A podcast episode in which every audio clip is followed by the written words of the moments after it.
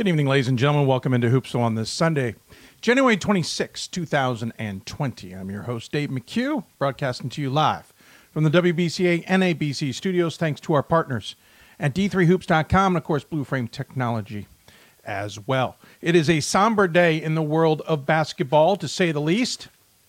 Uh, the death of the sudden death of Kobe Bryant today. No, he did not play Division three basketball. He didn't play any college basketball, to be uh, blunt but he did uh, have an impact, and certainly Division Three has had felt that impact. Um, remember, the great Devean George of Division Three played eight years, I think, with Kobe, winning quite a few championships, six if memory serves. He also had an impact elsewhere. Remember, he's from Lower Merion, Pennsylvania, and believe it or not, his assistant coach his senior year, who was the brother of the head coach, was a Gettysburg graduate. I believe played, pretty sure played, yeah, played basketball at Gettysburg. Drew was his name. Um, was responsible for guarding Kobe in practices. And there's certainly other elements of it, as it were, outside of that. So, um, a somber day, and and really, to be honest with you, it's it transcends whatever level. And there are student athletes playing today or who have played or, or coaches who were impacted by Kobe and how he played. Um, there are superstars in the college game. There are superstars in the professional game who are impacted by Kobe, just as Kobe was impacted by his peers like Michael Jordan and the rest. Now, I'm not going to tell you that I was a Kobe uh, Bryant fan when he played. I certainly appreciated his game. I grew up and will always be a Michael Jordan fanatic. Always thought he was the best of the best. Uh, it helps when you grow up in Chicago that way. Um, and that was my way of, of being rooted in Chicago was Michael Jordan. So I'm not going to tell you that I that I enthused or or or um, worked on every spin or every turn or every shot that Kobe took but I appreciated the game that he played, appreciated how good he was, and certainly appreciated what he had been doing after the game. Now, there are certainly, no one's perfect, and there are certainly things we could discuss about Kobe's life, but what he has done. I mean, he's even an Oscar winner for his short documentary, not documentary, I apologize, short film about the game of basketball. He was continuing to coach. His daughter was on board, along with another player and another parent at least. Turns out, it sounds like there's nine people were on board, counting the pilot, I would assume. So eight others, including Kobe and his daughter, heading to a game in Malibu, in an area I believe I've driven through.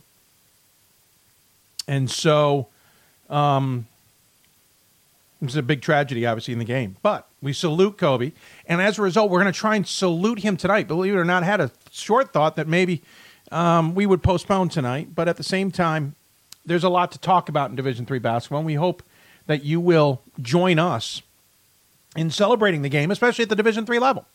You can tweet us at D3Hoopsville and hashtag Hoopsville. You can email us, hoopsville at D3Hoops.com. Forget that email address, dave.mchugh at D3Sports.com. It's scrolling at the bottom of your screen. We're simulcasting on Facebook, facebook.com slash hoopsville. And uh, we're simulcasting on YouTube, youtube.com slash D3Hoopsville.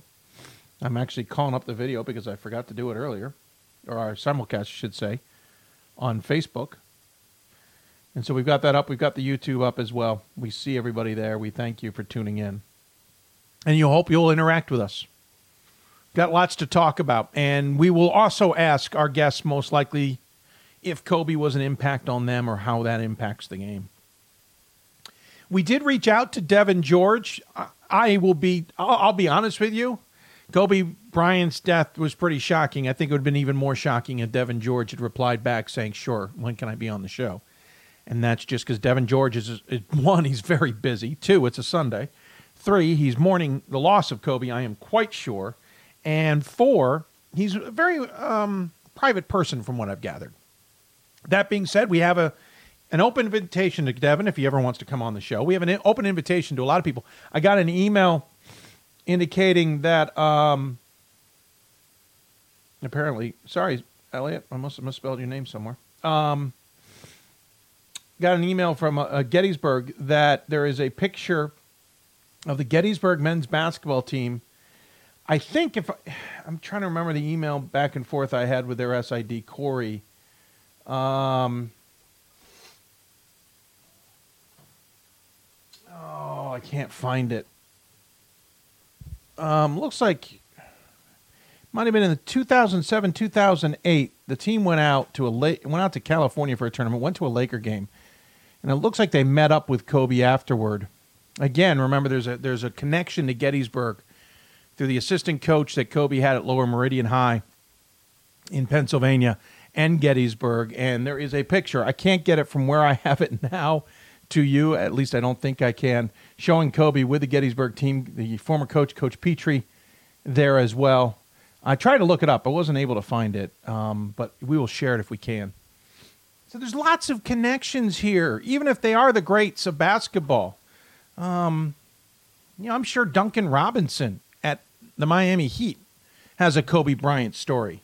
And by the way, Duncan has an open invitation to this show. So we, we have that in our minds, and, and some of our guests tonight we're going to celebrate and salute for how they're carrying the game forward themselves Let's talk about some of those guests that we'll have tonight. Cameron Hill, the head coach of the Trinity Texas women's basketball program. Talk to him about his um, what seems like unstoppable unit. They are on a 12 game winning streak. They are on top of the SCAC, and we will talk to him about their success. 13th in the top 25 polls. I saw someone say, well, maybe they'll move into top five. I think that's a little bit aggressive. We'll talk about the uh, reactions, by the way, of uh, um, division uh, of the uh, of the poll in a bit. Um, but Trinity, Texas, looking pretty good. Uh, then we'll talk to Keri Carollo, the head coach at Wisconsin Whitewater. The Warhawks women's basketball team is back in the top, the MIAC com- or the WIAC conversation, though appropriate enough for this show. And those of you who've tuned into this show for a long time, you will know that I joke about this. They did unfortunately lose on Saturday. Colby men's basketball coach Damien Strayhorn will join us to talk about the Mules they are probably the biggest surprise in Division Three men's basketball this season. Undefeated at 17 and 0, and they are perfect in the NESCAC as well as they got through a single game weekend this weekend. We'll talk to Coach Stray, uh, Coach Damien about that, and then Yeshiva men's basketball coach Elliot Stein. What, how is it, Elliot? You ex- explain to me how it is. Oh, I found out where it is. Um, oh, and it looks like it's posted. I might be able to get that picture after all. Uh, I'm giving Elliot a hard time here, folks. Elliot Steinmetz, is it, Elliot? I kid. I'm hoping he's tuned in. Yeshiva men's basketball coach will join us to talk about the Maccabees. Um, talk about a program that's got a lot of eyes on it around the world and carries a lot more than the game with it. We'll talk to him about that. Ryan Scott will join us later for his top 25, or for the top 25 uh, double take segment. Um, Bob with the night off. Don't feel bad for Bob. He's had a wonderful weekend don't feel bad for Bob. Um, we're going to go a little longer. Normally, I schedule it to go two hours, and we go long. We're definitely going to go long tonight, though. We won't go, I don't think, more than two and a half. But Ryan will join us. A couple other notes that I want to get to around Division Three. First and foremost, um, Brian Morehouse winning number 600 at Hope in women's basketball, the fastest coach in NCAA history to 600. He did it in 690 games. You can do the math. He is 690 on his record. We will not have Brian on the show tonight. We will hopefully have him in the very near future. But congratulations to him. That is an incredible accomplishment um, at any level. At any level. But to be 690 and you haven't even coached in 700 games says a lot. Um, also, on the women's side, certainly plenty to talk about. Um, we mentioned upsets. Well, Amherst lost to Hamilton yesterday. We mentioned Whitewater losing. That was to Oshkosh. And Luther knocked off Loras, actually won both games this season. So it was a bit of a rough day in the top 25, and we will double check just how rough a day it is in a moment.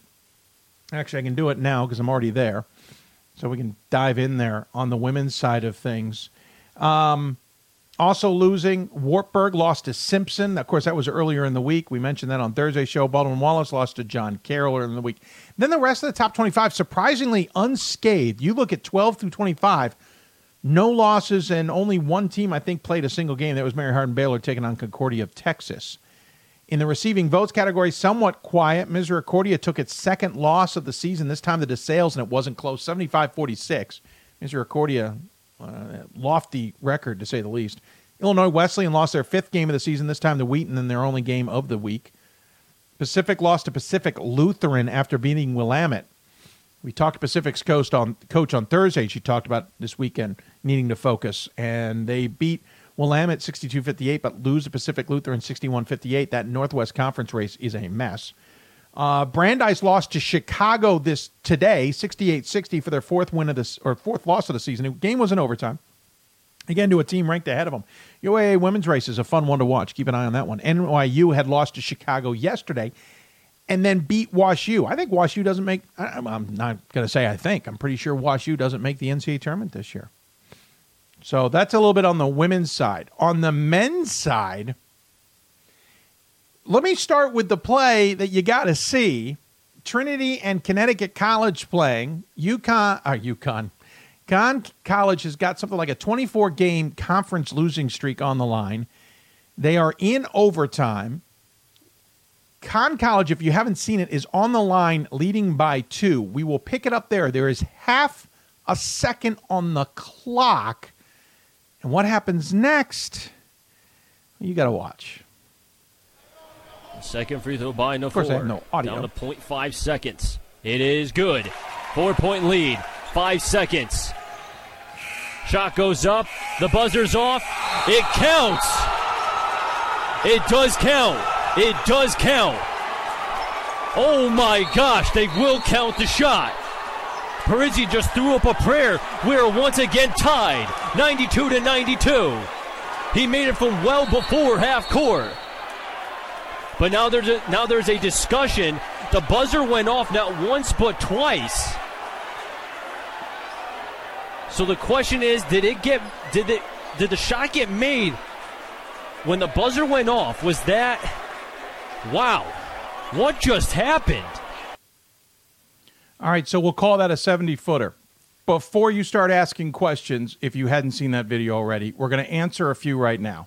First off, yes, there was an inadvertent, inadvertent horn blown in that. I can only guess that maybe, just maybe, the table thought there was a sub off of the made free throw. That's the first thing. Second, remember the clock does not start until the ball is touched.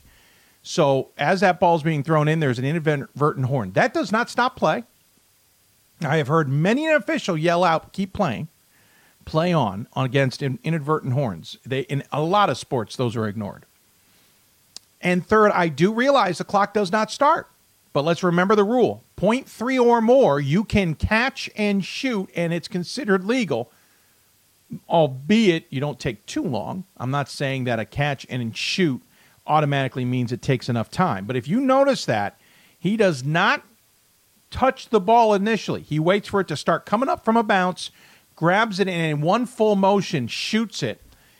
It was measured out by my esteemed colleague Pat Coleman at 14 frames. Now, if you're in television, like I am, most things are at about 29.97 frames per second, which means there's 29.97 frames per second. To make it easier for you, there's 30 frames per second of video. If you're curious, t- movies tend to be about 20 ish, and super, super um, Slow mos are 60 to 120 frames per second. This is 30 frames per second, measured out at 14 from the moment he touches it to the moment he releases it. That is officially less than half a second. So that's good. By the way, if there was video allowed, the officials could, if they wanted to, go and time it themselves. That is allowed. The clock does not need to be the overall judo um, ruler there. That tied it, forced it to a double overtime, and in a cruel fate to Connecticut College, who again coming into the game had lost 24 straight conference games. They lost that one. One made free throw. They end a 24 game conference losing streak. Unfortunately, a made 70 footer, nothing but net, forces a double overtime, and now Connecticut College has a 25 game conference losing streak. Oh, in the meantime, in men's basketball, another interesting week, let's call it. Quick recap here because we do need to get on to our guests and others. But if you look at the top 25, and I jumped into the wrong page, I apologize. Uh, nothing against UAA. I will catch up on the thoughts and mindsets there. Um, in the top 25, top five stayed unscathed this week, including St. John's, who played three games this week and won all three, two of them not even counting. Marietta had a battle with Baldwin Wallace. Remember, coming off of an absolute thumping by Mount Union on Wednesday, uh, they came from behind to beat Baldwin Wallace 85 76. Uh, Platteville uh, lost against River Falls. And no, you didn't hear that wrong. Platteville lost to River Falls 74 68. That's going to make the WIAC race more interesting. Wooster at least got back in the win column after losing to Denison. Virginia Wesleyan, who had lost to Randolph Macon earlier in the week, beat Bridgewater State. St. Norbert saw a 14 game losing streak come to an end to Ripon, 70 to 52. Ripon held St. Norbert three. I'm going off top of my head. Three of 11 from three point land in the first half, two of 12 from three point line, line in the second half, and also shot the lights out of the building. We've seen that bode well for teams. So St. Norbert takes a tough loss there to Ripon. Whitworth lost to Whitman this week, but then had a battle against Linfield. Linfield nearly knocked off Whitworth. And then Brandeis lost to WashU yesterday. Probably not surprising. A lot of us have WashU voted ahead of them. And then had a tough game at Chicago 63 60. So Brandeis actually had a good weekend. In the receiving votes category, East Texas Baptist lost to Belhaven. Pomona Pitzer lost to Occidental. That's a killer loss for Pomona Pitzer. Widener lost to Lycoming 91 79. Stevens lost to Eastern uh, Augustana lost to North Central earlier in the week, but beat Carroll, but had to come from behind to do it. Stevens Point lost to Oshkosh earlier in the week, but beat Stout. Uh, Amherst lost to Williams, but beat Hamilton. and Oswego lost two out of three games this week. Lost to Oneonta and Potsdam. They're now 12 and 4 and beat Plattsburgh. I don't know what to make of it. That's why we have Ryan Scott coming on the show later. We can dive into our deep dive team, our debatable team, and our dubious team. Just checking real quick in case we got any questions before I get anywhere else uh, on this show. Uh, Jack says, as of today, Centre's senior class has now had 3,000 point scorers. Jacob Bates, Perrieres. I love Perrieres' name, by the way. Just love it. Uh, and now Art Walker, also 5 to 6 shooting.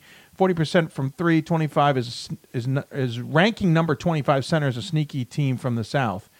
Yes, Jack, and that's why we had him on the show recently. we agree with you. That's why I'm voting him, and I don't have him that low. I have him in the middle of the pack. Uh, Drew says, any big news from Anaheim yet? Well, if you tuned in to Thursday's show, Drew, I'm just kidding, Drew. Uh, I quickly recap because I do need to get on to guests, and we can talk about this later. On Thursday, we broke the news that, according to my sources, the ACAA and CAC are merging, and as soon as next September, or really July August area, to come together as a conference. I have not been able to get more news out of that, but with everybody in Anaheim, that makes it a little bit difficult. We hopefully will get more news this week.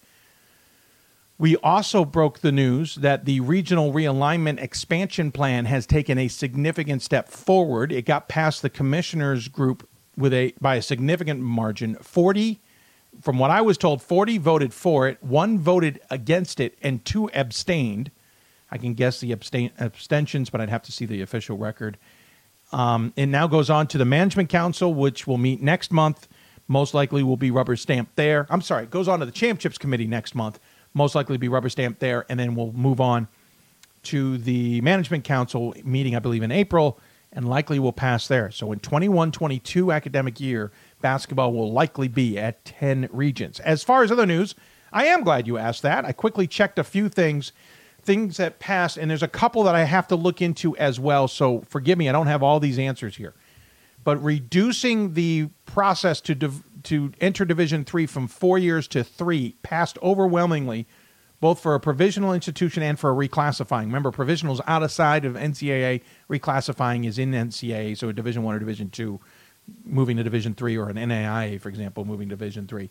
Uh, those have all been moved from four to three. Overwhelming vote. Um, the provisional one was 455 to 24, and the reclassification was 448 to 31 with one abstention. Um, By the way, there's a snacks thing if you really want to look into it. That passed just as overwhelmingly. Uh, there's some other things that have nothing to do with basketball. Um, leadership um, out of season involving athletics related information and content was approved by a close margin 293 to 180 i'm a little surprised by that. I thought some people might find that a little bit problematic. And there's some other things in there. Two notes that i got to look into. There was a practice thing i need to check that i want to see if it passed. It, it has some weird wording. Um, basically captains could have practices reserving time and exclude other members of the campus or basically close the gym. I, would like to see how that voted. I don't know if it did. The second one that went that I'm we were watching was St. Thomas. From what I read as of Friday, D1 had met. They had they did not have a formal vote that I'm aware of, but it looks like they have taken steps forward to have this process in place that would allow a qualifying school from Division 3 to jump to Division 1 without going through Division 2. However, it also put a date on things that St.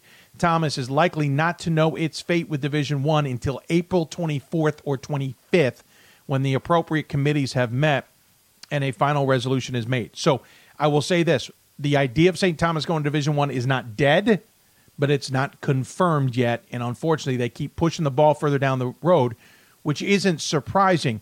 I'm wonder and I got to check with sources. I do wonder if St. Thomas maybe takes an adage of going we're going to go one year independent to allow this process to be a little bit better and then jump to division one so one year out of the MIAC as an independent it's not ideal and i am not pretending it is we know that from the thomas more experiment but just because schedules are starting to become problematic by the time this passes there are some sports that are going to have a year to get schedules put in place, and I don't think that works. So I do wonder if maybe there's a thought of Saint of Thomas Saint Thomas pumping the brakes a little bit and slowing things down by about a year. So there you go. Um, where's Thomas More? Thomas More is now in the NAIA. They left Division Three as everyone expected them to do so. All right, going to take a break.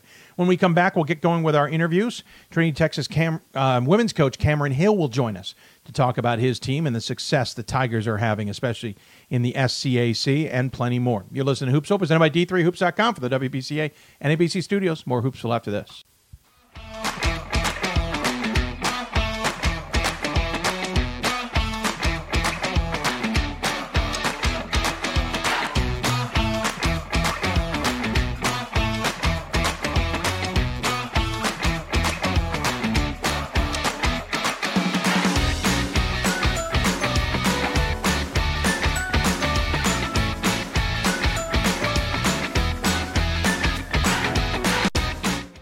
Taught me a lot throughout my life. It's definitely had a huge imprint on who I am as a person.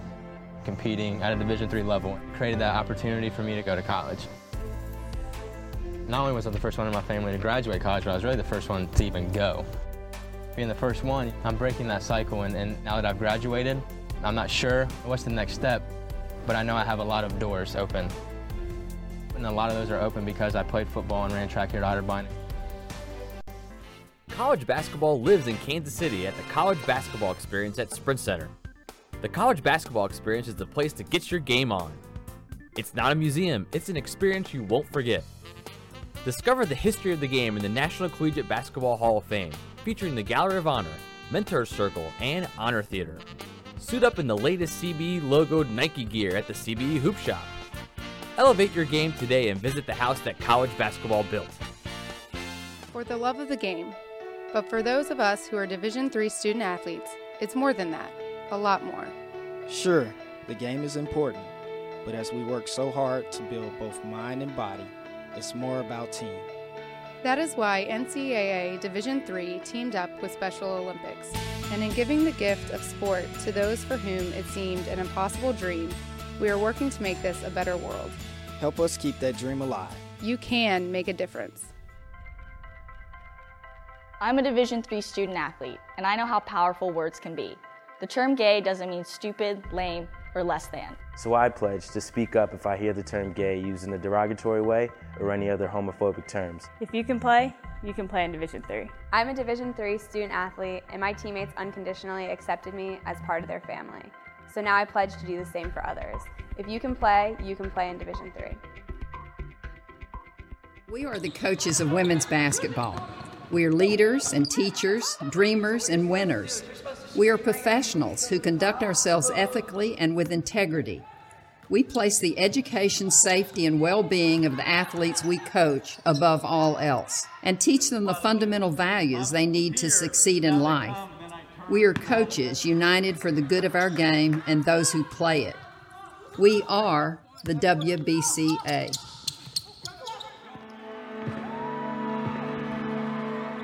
Great moments are born from great opportunity. That's what you have here tonight. That's what you've earned here tonight. This is your time. Now go out there and take it.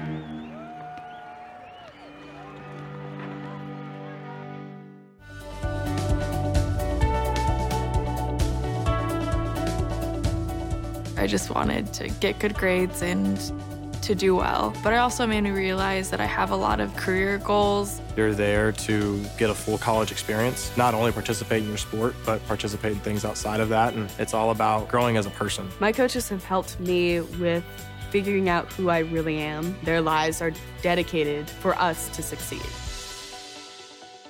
Hi, welcome back to Hoopsville. I'm Catherine Bixby, head coach at Johns Hopkins University and a member of the Women's Basketball Coaches Association. I hope you're enjoying the show. Now back to Dave.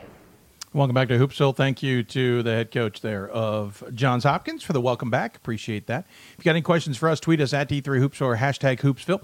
Email us hoopsville at d3hoops.com or, I'm sorry, email us dave.mchugh at d3sports.com. Can't lose the, the mentality sometimes. You can also join us on Facebook where we're simulcasting the show, facebook.com slash hoopsville. Also simulcasting the show at d3hoops. I'm sorry, YouTube at d3hoopsville. Um, let's see here. Uh, Andrew, I know you want me to talk about Coach Mo at Hope. I did. I did. And now we're moving on. Um, let's talk more women's basketball. Uh, you can continue to interact with us. And, and by the way, if you're watching us on Blue Frame, don't leave that uh, on our streaming provider. Don't want to lose that. 15 and 2, ranked 13th in the country, sitting on a 12 game winning streak, including a win this weekend against Texas Lutheran 82 57 and Southwestern 70 38 in their home confines, which they have enjoyed for the last four games. Joining us on the Blue Frame Technology Hoopsville Hotline, it is Cameron Hill, head coach of the Trinity women's basketball team out of Texas. Coach, first and foremost, thanks so much for taking the time to join us.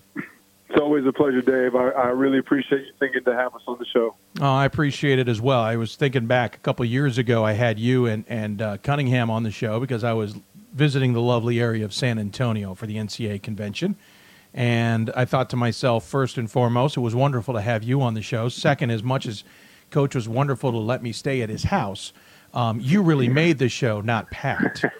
um, that's in case Cunningham's tuned in. Um, yeah first and foremost, you got to be thrilled with where you guys are, fifteen and two. And and I I don't want to be cavalier, so uh, take this with a grain of, of sand or whatever they say.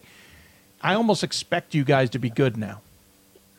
I mean, I appreciate that. You're someone that has a great frame of reference to our level, and you do your homework on the entire country. So for you, for you to say that means a lot to me. Um, I think this team is an incredible reflection of the work that we put into making this program what it is, and uh, I got to be honest with you, I'm awfully proud of them. Is there an element here that we don't appreciate, or maybe this is what maybe more student athletes should appreciate? Texas is a huge state. It, we know it's got a ton of talent. You look around at any sport on the D1 level, you're going to find some standouts from Texas. We've always made the argument there's always great players that you don't realize who are playing in Division Three. You always seem to find them in the great state of Texas. Do you have to sell them on Division Three, or is it now known that they can be just as good as their brethren in high school at the D three level?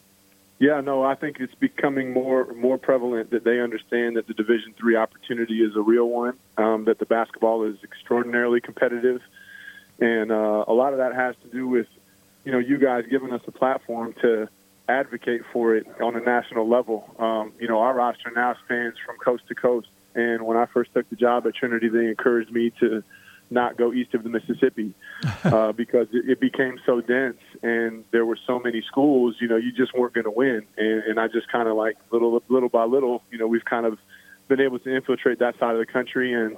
You know, you're not wrong. Texas is loaded with talent. It's also loaded with really, really competitive schools. Um, and it's a it's a great opportunity just staying at home to compete with some really good teams and good coaches. Yeah, you mentioned it: Arizona, California, Missouri, Georgia.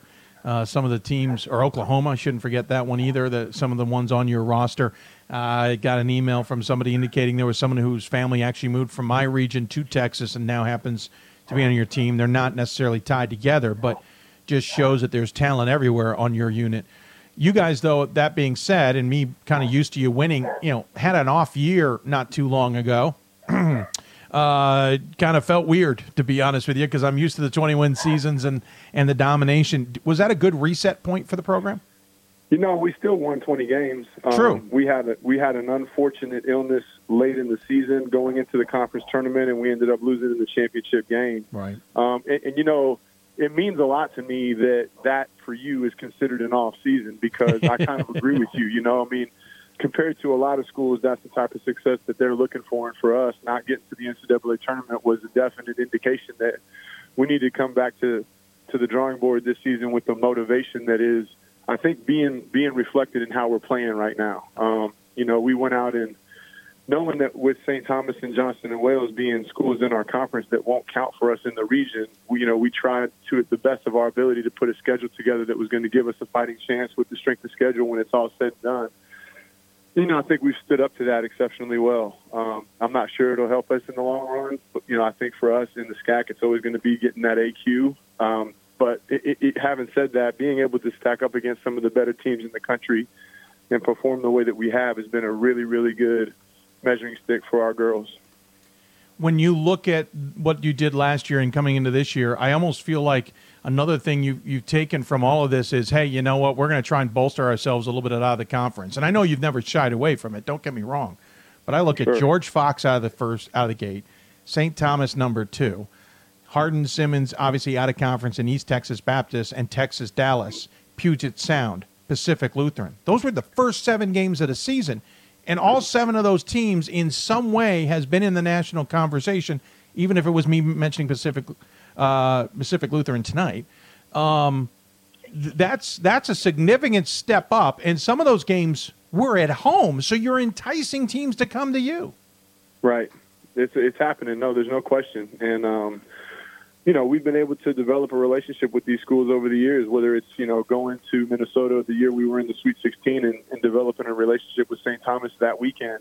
You know, that, that ended up with them inviting us back to, to play there, and, and then they reciprocated with the trip to us. We've always had a great relationship with George Fox, and the Pacific Northwest has been a, a very comfortable place for me since I've been at Trinity, and, and the schools up there are great. Um, Puget Sound always has a great program. Whitman always has a great program. Um, you know, Pacific Lutheran's always been gracious and invited us to their events, which is always helpful for our scheduling.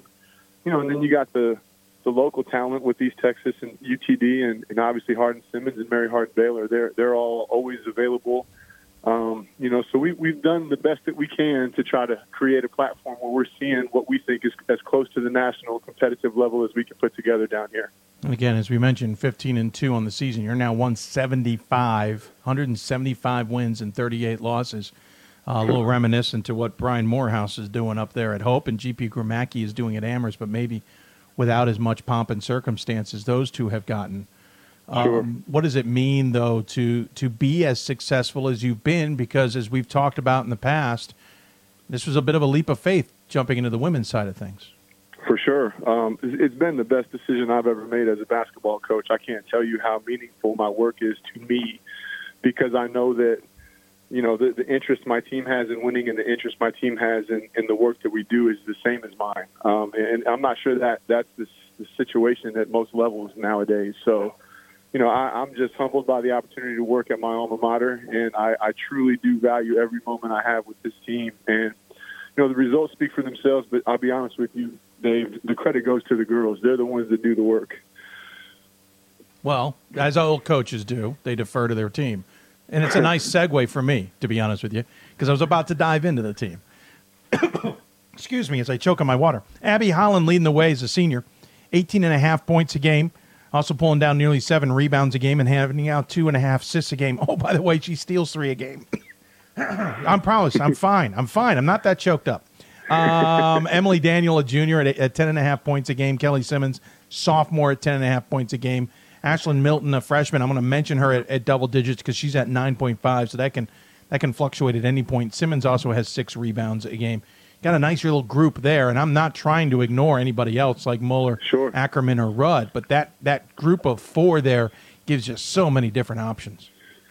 Yeah, it's it's truly an example of blended talent. I mean, the Jordan Rudds and the Julia Ackermans absolutely make the Abby Hollands and the and the Ashton Miltons and the Haley Coleman, who just came off of Tommy John surgery, and obviously Kelly Simmons just had an incredible year for us. Emily Daniel is she's an amazing, just an amazing human. Um, but but her ability as a basketball player is a, is a perfect ingredient to the recipe that is Trinity Women's Hoops right now. And you know, I really do think that's what it what it has become. That locker room is extremely special, and, and they protect it with every piece of being in their body. And uh, I, I just couldn't couldn't ask for a better group of kids with with the ability that they have and the way that they work together. Um, it's really been incredible, and uh, it, it makes every single day just just amazing, and it makes you want to coach every single day of the year, and it, it makes you not like the Division three model because it forces you to let them go for two thirds of the season. But you know, but it also makes you appreciate the Division three model because you don't take any of these days for granted. Sure. So,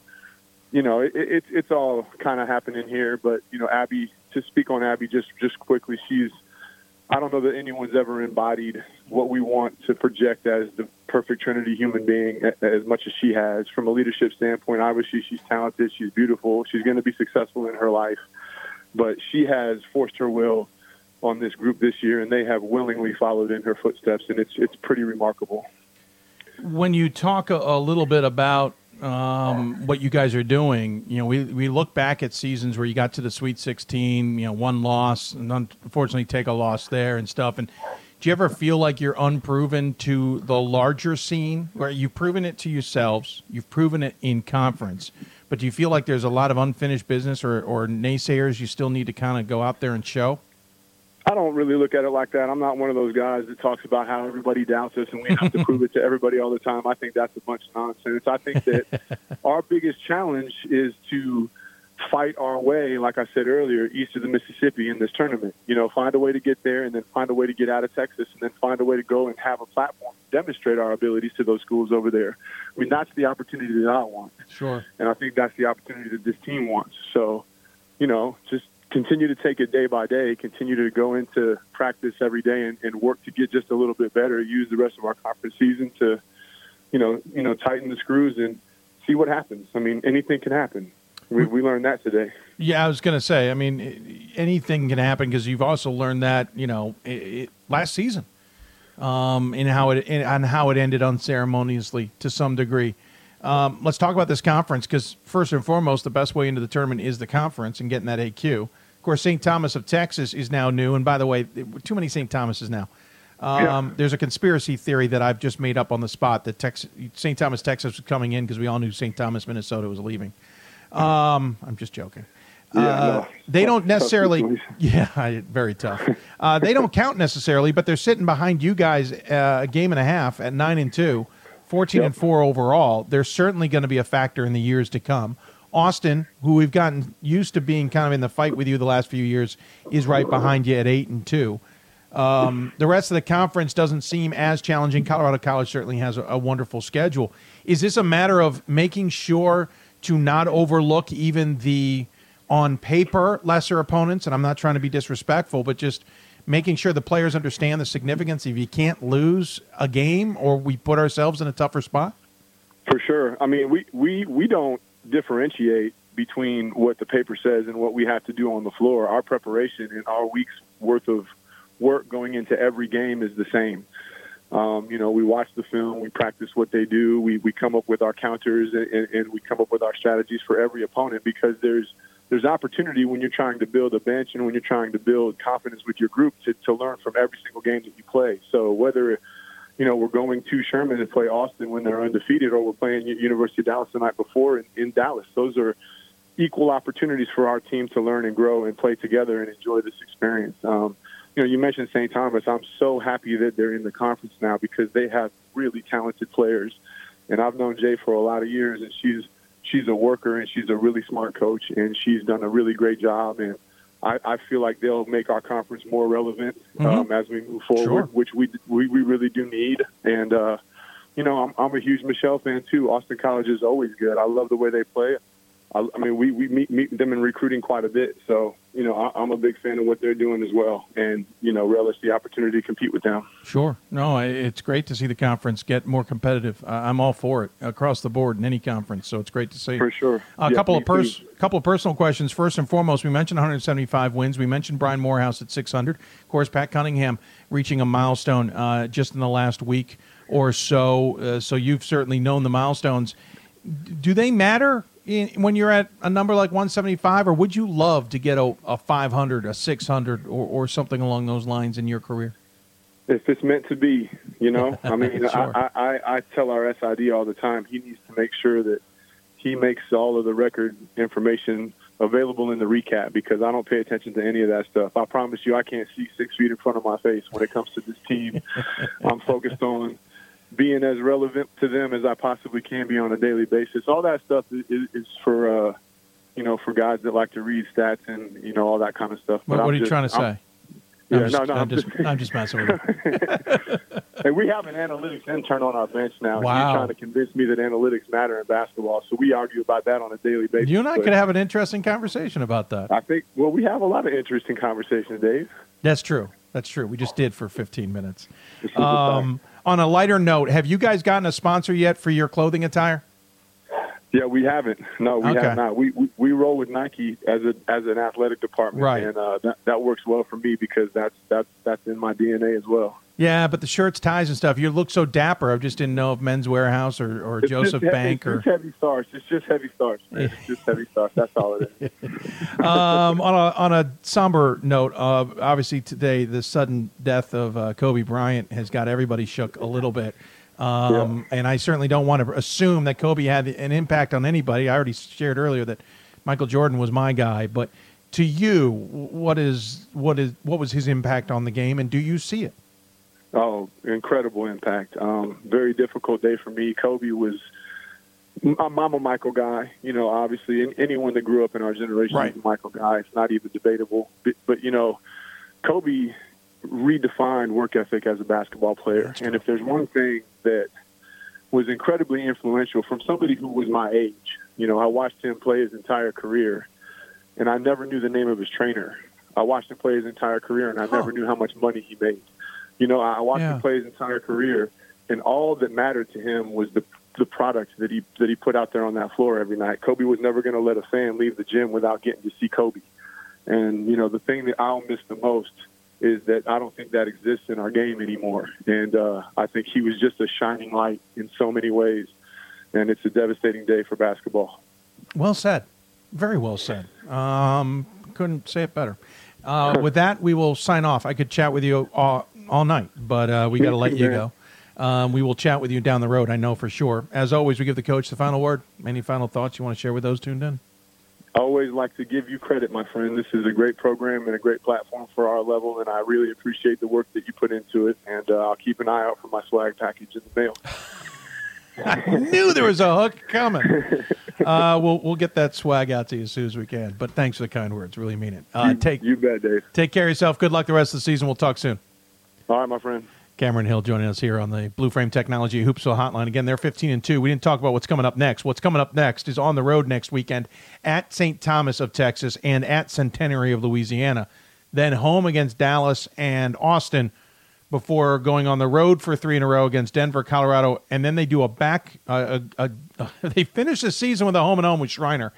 They they do this every year between Schreiner and Trinity because they're close to each other, but I don't think I've ever seen it wrap up a season. But there you go. We'll take a break. When we come come back, we'll keep going with the women's theme. We'll talk to Wisconsin Whitewater head coach Keri Carollo.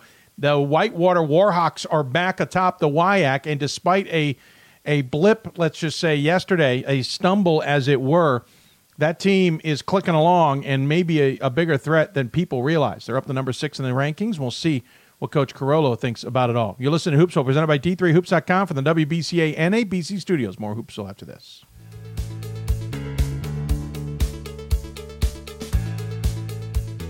Being a part of the different activities and organizations that I've been a part of, I'm actually able to see myself where I'm like, hey, I actually can make a change. I'm one person that can make a difference. Division three has helped me to develop teamwork skills, critical thinking skills, time management skills. It's not just about basketball or it's not just about school, it's about developing yourself as a person altogether. My name is Marcus Walker. I was All State, won a state championship, a high school All American, and played college and pro ball. I played because I love the game. I grind to be the best. I sweat because I put in work. I'm strong because I believe. When I want to bring it before game time, I come to the house that college basketball built, the CBE. No matter your skill, take it to another level. Elevate your game right here at the College Basketball Experience at Sprint Center. For the love of the game. That's what it's all about, they say. But for those of us who are Division III student athletes, it's more than that. It's more about team and the schools and communities we represent. And for the many of us blessed with the strength to compete in sport at the college level, we understand that with what we were given comes a special obligation. Our obligation to help those who have their own special needs and whose love for the game is no less intense. That is why NCAA Division III teamed up with Special Olympics. Since August of 2011, we and others from Division III campus communities have volunteered more than a quarter million hours, time away from the classroom and practice field, reaching across the country to coach and mentor Special Olympics athletes. And to learn that in giving, we receive so much more in return. Help us keep that dream alive. Be part of it. Get involved. You can make a difference. It's on us to stop sexual assault in any way that we can. To get a friend home safe. To never blame the victim. It's on us. To stand up. To make our community safe for all. It's on us. It's on us to look out for each other at parties. It's on us. To be more than just a bystander. To step up and say something. It's on us. All of us. To, to stop, stop, sexual assault. assault. Learn how and take the pledge at itsonus.org.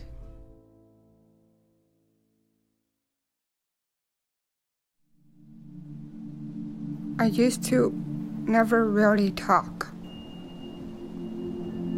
Ever. I was scared and shy. Uh, it was hard to look at people's faces. Uh, I was afraid if I said something wrong, everyone would laugh at me. But then I started to play golf with Special Olympics.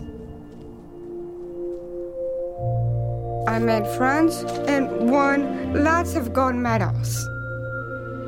But I learned more than just playing golf. Special Olympics helped me to find my voice.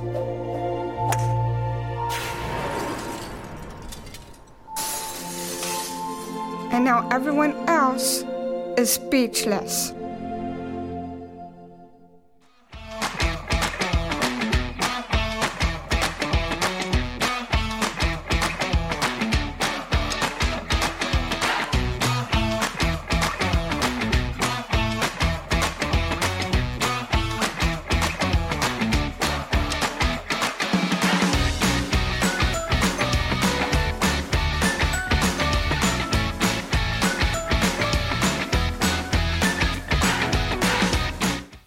Welcome back to Hoopsville, everybody, on this Sunday evening, the 26th of January. A little programming note the marathon is coming up on Thursday. Uh, we're not as prepared as I hoped, but then again, what would any year be when I'm prepared the Sunday before the marathon to be on the air with the marathon? Um, many requests have been that we do some kind of fundraiser for us. We will be doing that. We'll also be sending out advertising packages. I really hope to institutions and schools and everything on Monday with a, a, hope that maybe we get some advertising for the show, especially, but for the rest of the season with some discounts. Um, I'll be honest, uh, I'm looking at going to Atlanta for the men's Final Four, and we'll see if that's even able to be done at this point in time. There's also some other extenuating circumstances. Uh, Gary uh, emailed me about Stevens with a question Does it hurt their recent results. Um, do you mean in conference, Gary, or do you mean overall, like maybe for a national point of view?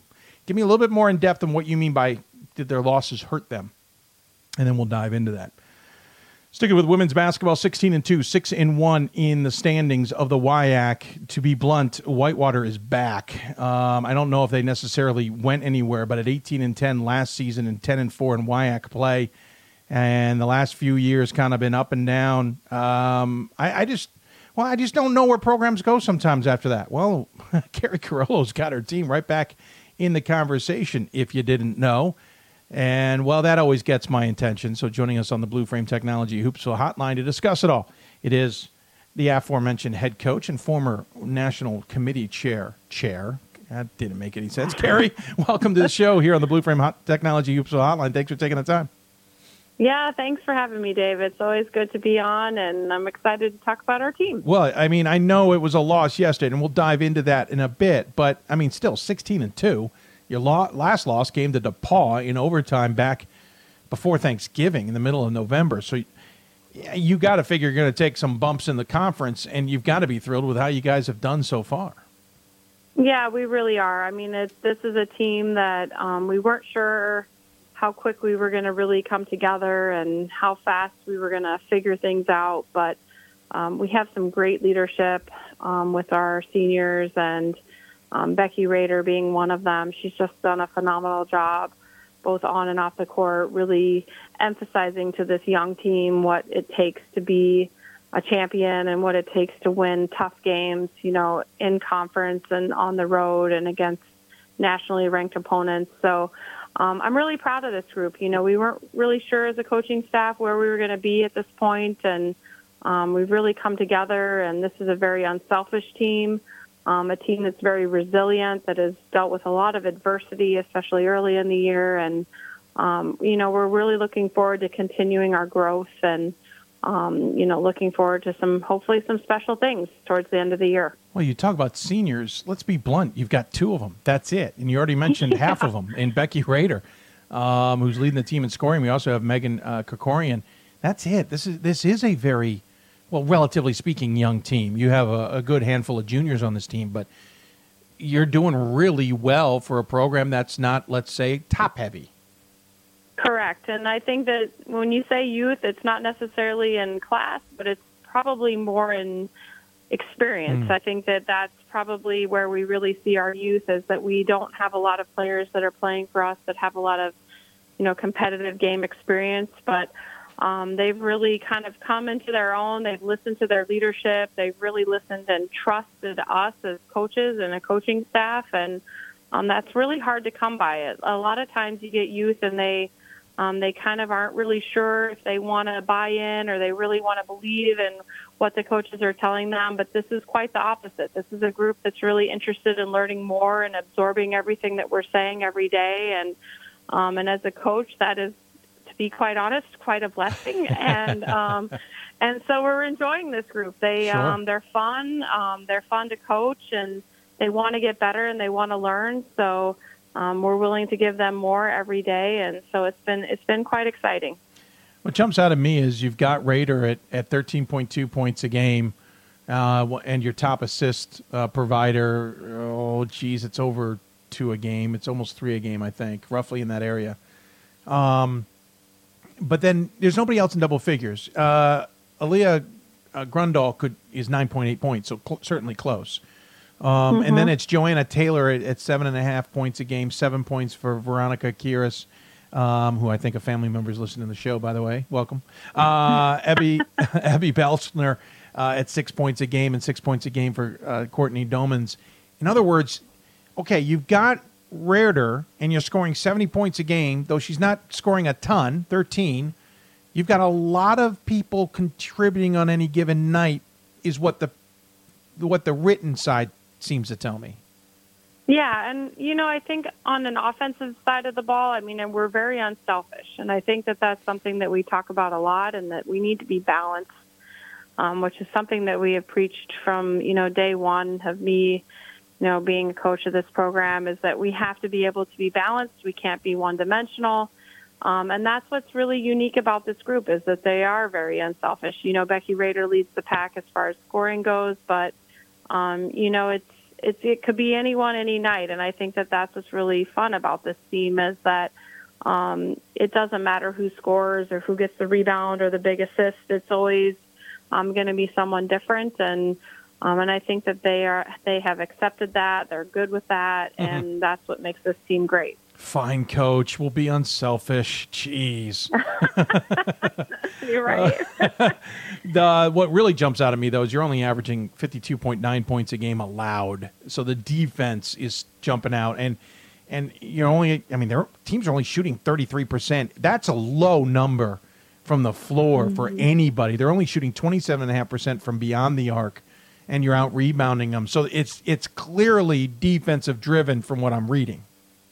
Yes, and you know, basketball IQ is a big part of this game, and um, being able to accept adjustments, understand adjustments from game to game, um, being being able to really absorb the scouting report and what we need to do for each opponent, and this team really is they really are students of the game. I mean, they want to learn, they want to make adjustments, they want to um, accept their role, whatever that is. And so I think that that's what's kind of fun about this group as a coach is that we can really throw a lot at them, and they um, are willing to be able to adjust to that. And so I think defensively we've been a, been able to do a really nice job against our opponents. But um, as you and I know, when it comes to postseason play, you got to be able to put the ball in the basket, Yeah. and um, and that was evident for our team on Saturday night, so or Saturday afternoon. So um, that's something we're going to really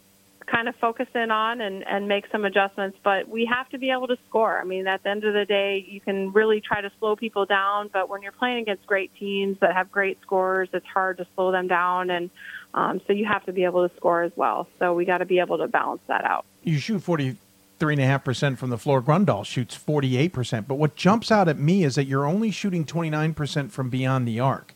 Is it just uh, not a significant weapon? Because really, you only take, geez, about 25% of your shots from beyond the arc. Is it not a significant part that that's not a worry? Or is that part of what you're saying about putting, putting the, the ball through the hoop, as it were? Oh, for sure. I mean, you you definitely have to be able to score from the perimeter to be able to keep your post game in balance, and um, it's something that we talk about a lot. And this is where our team hasn't become a full, complete package yet, and we talk about that a lot. Is that you know you have to be able to not only score in the post and be great around the rim, but you have to be able to stretch the defense a little bit and be able to score from the perimeter. So that's something that we talk about, and I know it's going to happen. As a coach, you always believe in your players, right? So it's going to happen. right, sure. We're just waiting They're for that to, that to happen. well, they're listening, so of course we believe in them. Um, well, and the interesting enough, you look at the stats from the game yesterday against Oshkosh. You outshot them from the floor, twenty-two for fifty-eight. They were eighteen of fifty. You outshot them from deep. They you were well equal, five of sixteen. They were five of nineteen. The only thing that Mhm. jumps out at me is you didn't get to the free throw line. You were two of six for the game, and they got Right. twenty-one of their points sitting at the free throw line. Is there an element of yes, you need to score, but you know what? You also need to take advantage of, of opportunities, and sometimes that means attacking so you can get to the line. Absolutely. I mean, it, it. We just we weren't very disciplined defensively, which allowed them to get to the free throw line. And I give a lot of credit to Oshkosh. They did a fantastic job, really attacking the rim and putting a lot of pressure on the rim, which defensively is always hard to guard. Um, so I give, give a lot of credit to them and their team, and Brad did a great job preparing them. But um, we have to do a better job of being disciplined, both offensively and how we um, attack, as far as just really staying within what we do, and then also just you know really making sure that we're rotating properly and that we're defending the dribble a little bit better.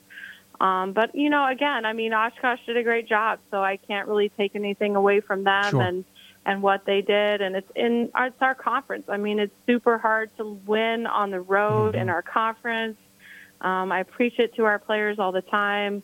Um, I thought, you know, for the most part, we did an okay job defensively. Um, but again, we just didn't handle the pressure as well as we should have on the offensive end, and um, some things that we can definitely learn from and grow from. this conference feels weird this year, and I, you know, I keep going through it trying to find what it is. La Crosse is a program that's usually been middle of the pack, 500 program.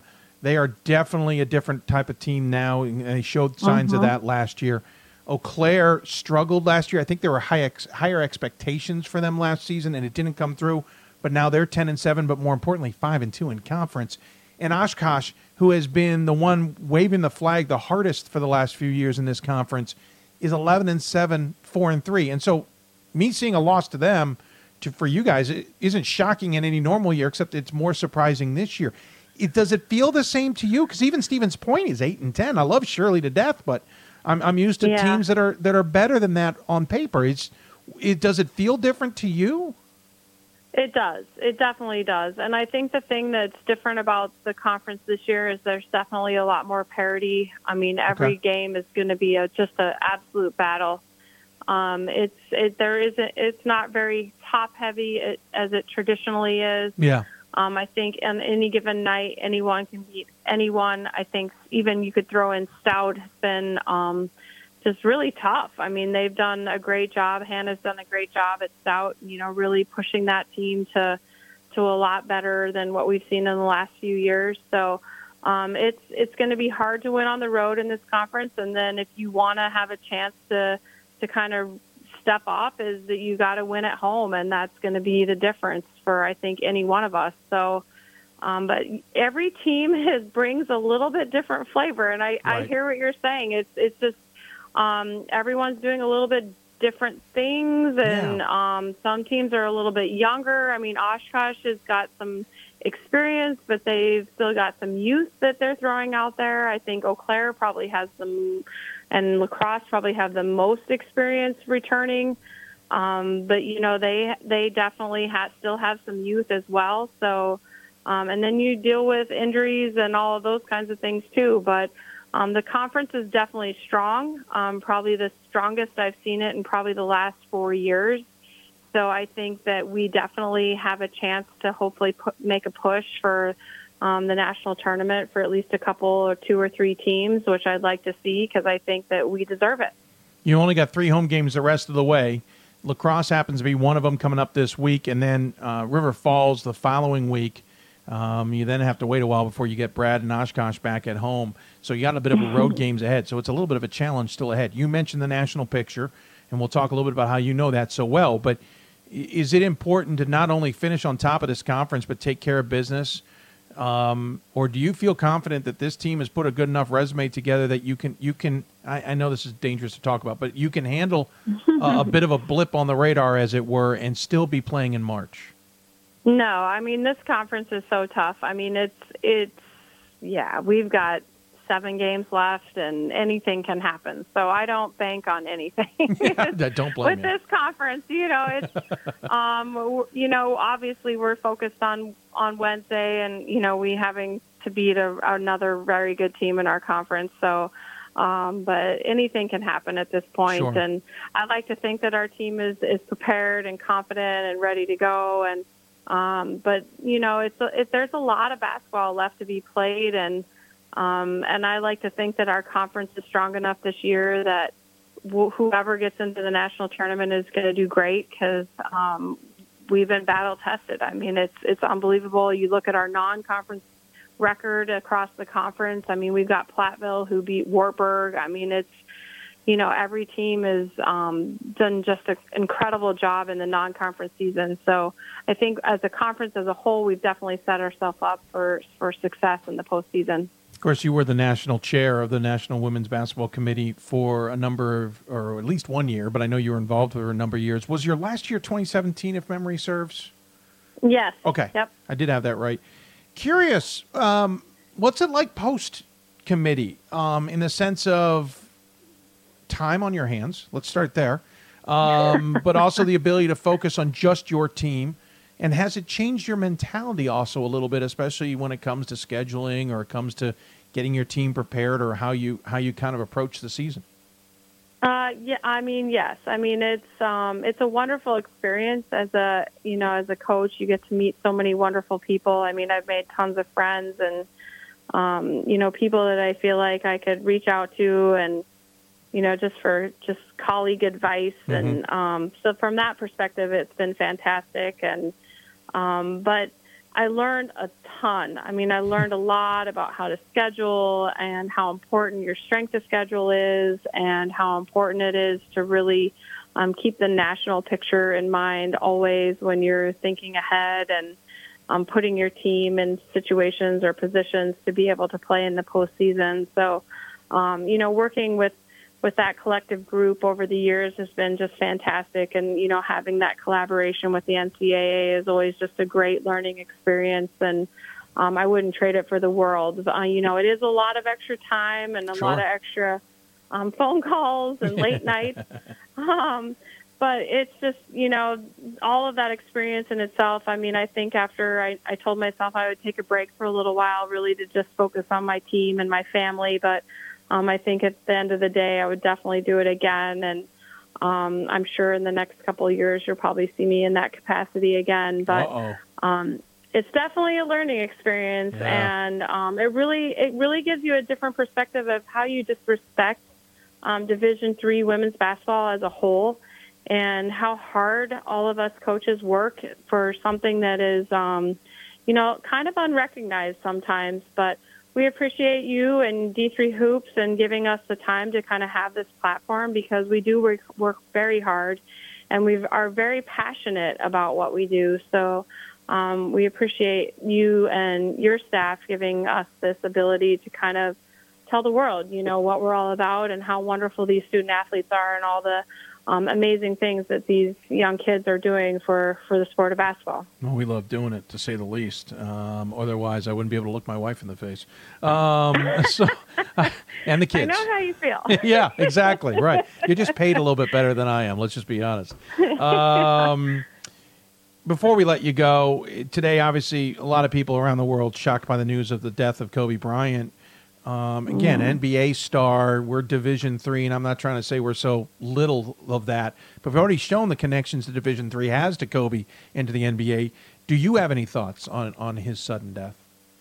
Well, it's just absolutely just shocking and and devastating. Um, you know, not only for his death, but his daughters as well. Yeah. And um, you know, I have a basketball family. My husband and I coach together. My daughters invested in basketball. My two boys play basketball. So, um, in this household, I'm going to be quite honest. It was quite devastating. We Yeah. watched a lot of CNN and Fox News today, and um, just were really blown away by the news. And um, I'm a California girl at heart, Yeah. and so for for us to hear that um, one of the greatest basketball players of all time has has passed is really quite astonishing. And I shared it with my team, and um, you know I know that it has affected them. But we have all grown up watching him um, and his just not only his amazing basketball career, but just what he has done for his community and how he's given back and um, his impact on women's basketball and the WNBA and Mhm. everything that he has done for that.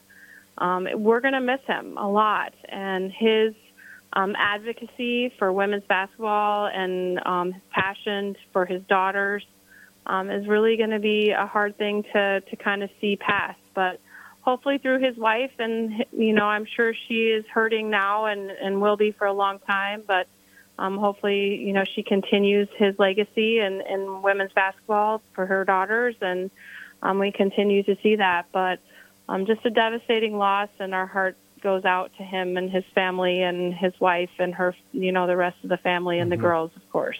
I think you touched on something I don't think enough people appreciate, and even I didn't uh, learn certainly more about it today. Was his impact on the women's game and the WNBA, Yeah. and how much he really was trying to have that be successful as well, from a quiet point of view, not from like throwing money at it, but trying to be supportive of players and others.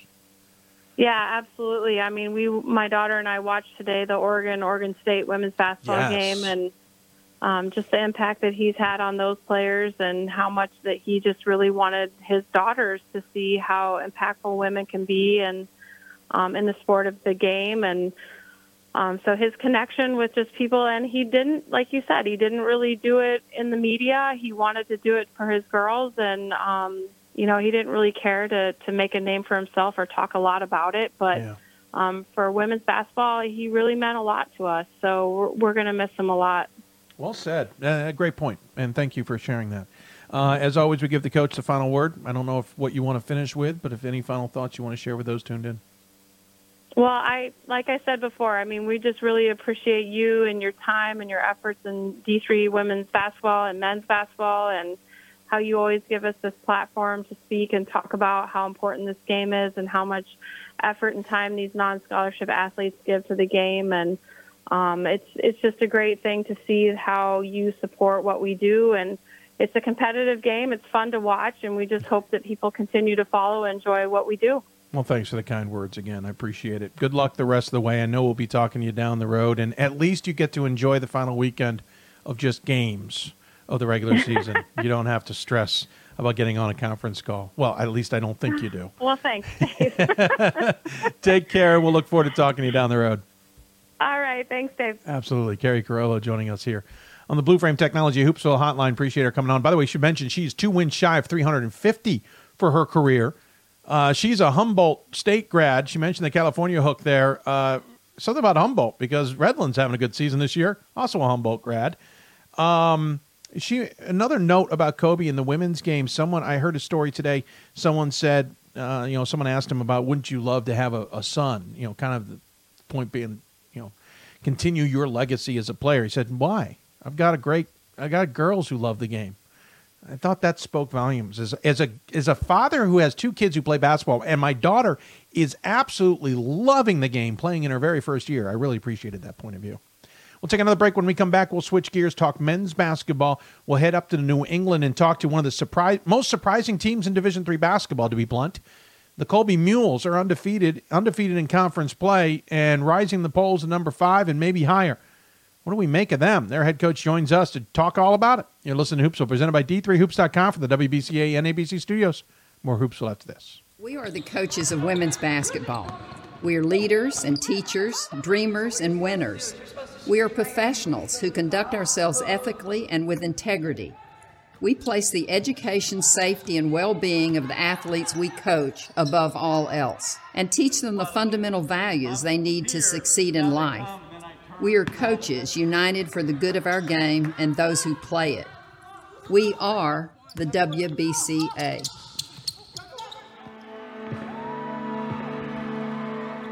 Great moments are born from great opportunity. That's what you have here tonight.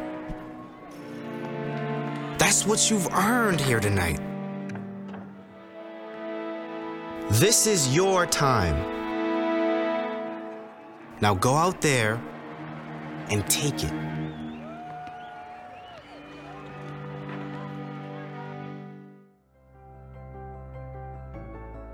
It's on us.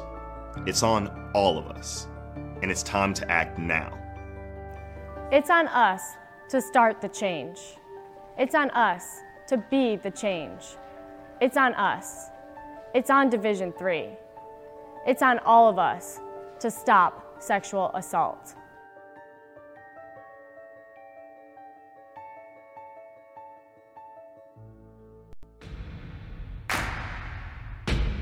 It starts right when you hit the court.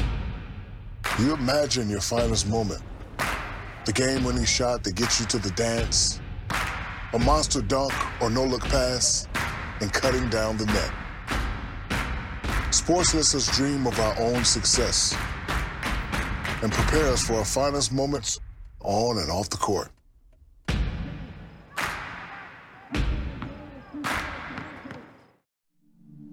I used to never really talk. Ever. Uh, I was afraid if I said something wrong, everyone would laugh at me. But then I started to play golf with Special Olympics. It helped me to find my voice. And now everyone else is speechless.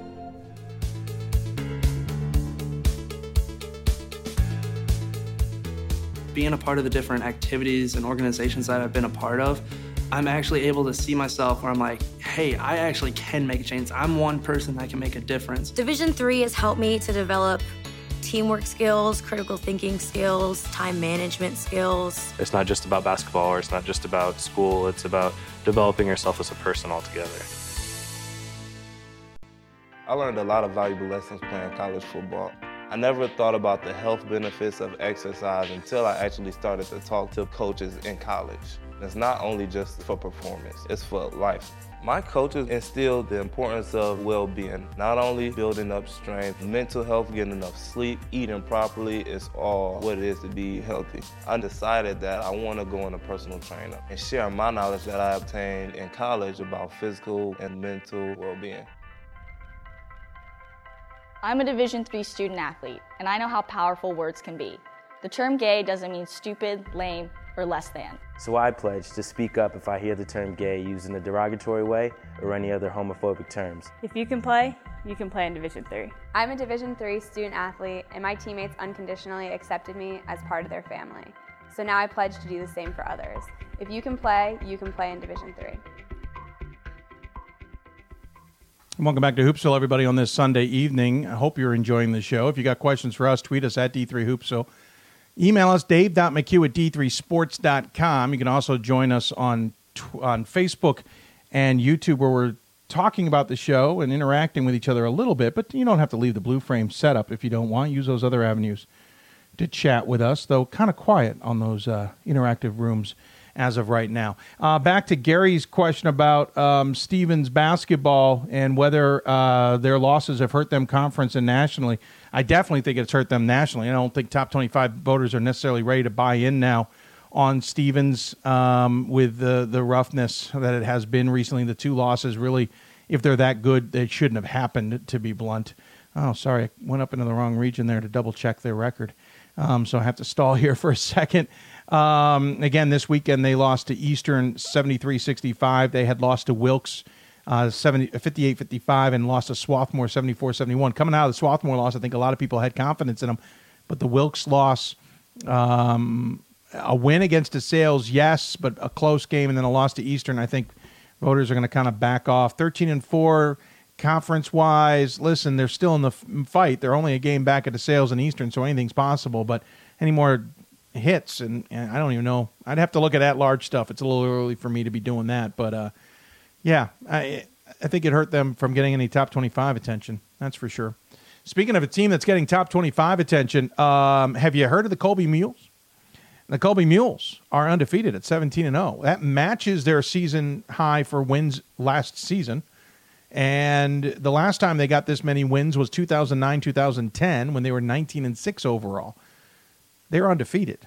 Conference, they're undefeated overall. They're fifth in the national polls, and they've got some big wins under the belt, including Middlebury at Pepin. Joining us on the Blue Frame Technology Hoopsville Hotline, it's the aforementioned Colby Mules and their head coach, Damien Strayhorn. Coach, thanks for taking the time to join us. I appreciate it. Dave, thanks for having me on. Absolutely. Um, let's be blunt. Uh, 17 and 8 last season, 5 and 5 in NESCAC play. I think a lot of people thought you guys would fit right into the middle of that conference, as always. Did anybody in your neck of the woods feel like an undefeated season at this juncture was was possible? Yeah, you know, I think uh, certainly it, it, it has caught people by surprise um, on the outside. Um, you know, within our program, within our team, you know, I think we felt very excited about what this year had an opportunity to become. Um, we're obviously in the middle of that uh, stretch right now. Um, you know, and, and I guess if I take it back to last year, you know, getting to 17 wins, um, you know, was a really important step for, as a pro, for us as a program. Mm-hmm. Uh, you know, we had a chance to, I think, bounce back from a tough early start uh, to our NESCAC play a year ago, uh, you know, at one and three, uh, and, and really close the finish, uh, close the season, I think, with a strong finish. Um, went on the road to beat uh, Amherst and Hamilton, uh, both uh, top 25 teams at that mm-hmm. point. And I, I think it was you know what we saw as a sign to, of what of what could uh, you know come. Um, you know, we, we returned pretty much the entire team. Uh, you know, we, we've added, um, you know, I think a good group of freshmen uh, that have come in here and, and really rounded out our group. Uh, we had a player that was uh, abroad um, who was you know is now back with us uh, you know for his senior year. Sure. Uh, and so I think coming into the season, you know, we we really talked about you know not wanting to put any limits uh, on what we could achieve.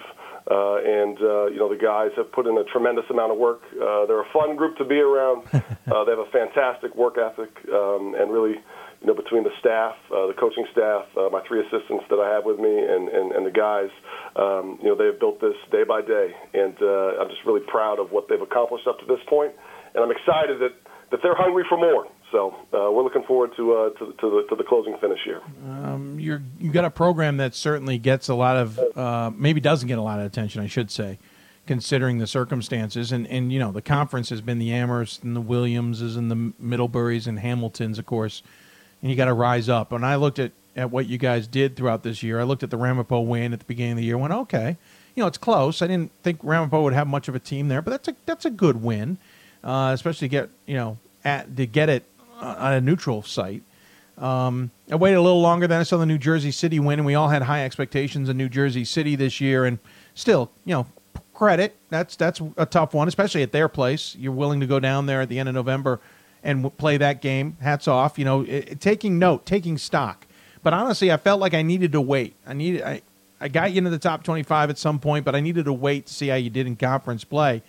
And since you got into conference play, 83-50 over Conn College, 91-77 over Trinity. As we mentioned, at Middlebury you win by seven. You win at Williams. You win um, at Bowdoin. It's all been at so far. You've got to. You, kind of made a point of saying, "Hey, we're for real here." Is is has that been the point in the in the locker room that we have proven ourselves, or is it? Yeah, about time you guys woke up. no, we. Um, I think again coming into this year and, and just sort of setting up the schedule. You know, um, for us, you know, wanted to start with with Ramapo, uh, you know, a team that's been to the NCAA tournament. Um, you know, obviously the the trip down to New Jersey and, and Jersey City, who was number one in that region a year ago, right. uh, another NCAA tournament. Uh, and I think five of our first six games were against I think teams that had come off. Um, you know, either regular season conference championships uh, the year prior, or you know, had made made the NCAA tournament. Sure. Um, I think Gordon was the the fifth team, and I think they won 21 games a year ago. Agreed. Uh, and you know, again, I, I think it was the right time for for our team to to try to test and compete uh, against you know um, kind of those non-conference opponents that are are, are, are going to be vying for national tournament berths. Um, you know, the NESCAC is obviously a grind, and uh, you know every year it's um, one to eleven is just a uh, a fantastic competitive battle each night, uh, and so you know we knew that. Um, sort of that non-conference schedule would, would again help prepare us uh, as we got into league play. Um, you know, I, I thought along the way, you know, there were just some really uh, some moments where I think you can just see the growth of our program and our team. Uh, you know, in that Ramapo game, you know, we had to get a stop late uh, to be able to come down and convert uh, to put it into overtime. Uh, you know, and I thought that was a really, you know, important moment. Uh, you know, the Trinity game to open up, uh, you know, in our NESCAC opening weekend. Um, you know, we're we're down at halftime. Uh, you know, going to the locker room. Uh, Trinity had a great, you know, closing stretch, uh, you know, kind of over the last seven minutes of that first half, and I think we were down seven. And uh, you know, for me, it was it was just exciting to see that there wasn't a shred of doubt, uh, you know, with the guys uh, in there. And you know, what we talked about was just coming back out in the second half and just you know doing what we do, just do it a little bit better. Uh, and um, you know, I think that was again a, a, a, a really strong sign for for what you know what we had a chance to to build towards. Um, you know, obviously going on to Middlebury, you know, was one. You know, with them being number five in the country, and, and really for us, you know, the first time climbing, uh, you know, in the top 25, where you know, I think we knew that a lot of people would be looking at that game and saying, all right, what's is this team for real? Uh, and you know, I think again our guys embraced that challenge. Um, you know, played a great game there, and you know, certainly anytime you, you, you travel to Williams, uh, you know, you're always going to get tested. And, and so that was just a, a fantastic road trip. And, um, you know, coming into this, this past weekend against Bowdoin, uh, you know, again, another chance we were down, uh, you know, in the second half and, uh, you know, had to play good basketball coming, coming down the stretch to, uh, to pull that one uh, out and, and sort of control the game to the finish. So, you know, again, I'm, I'm, I'm proud of what, what these guys have worked towards, uh, you know, what they've become. Um, you know, they play so well together. And um, they're a lot of fun to coach.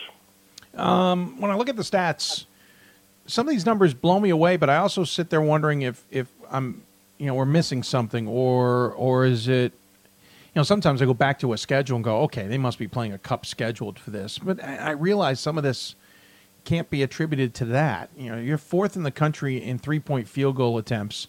You've taken over 600 this season makes me think maybe you're buying into analytics. And don't answer these. I'm just just kind of my thinking. Assist to turnover ratio is six. I love your SID, but you almost wonder if maybe he's giving you a lot of assists, but it's it's still an incredible number at 1.63. And we should point out, by the way, Will King at 3.26 is sixth in the country.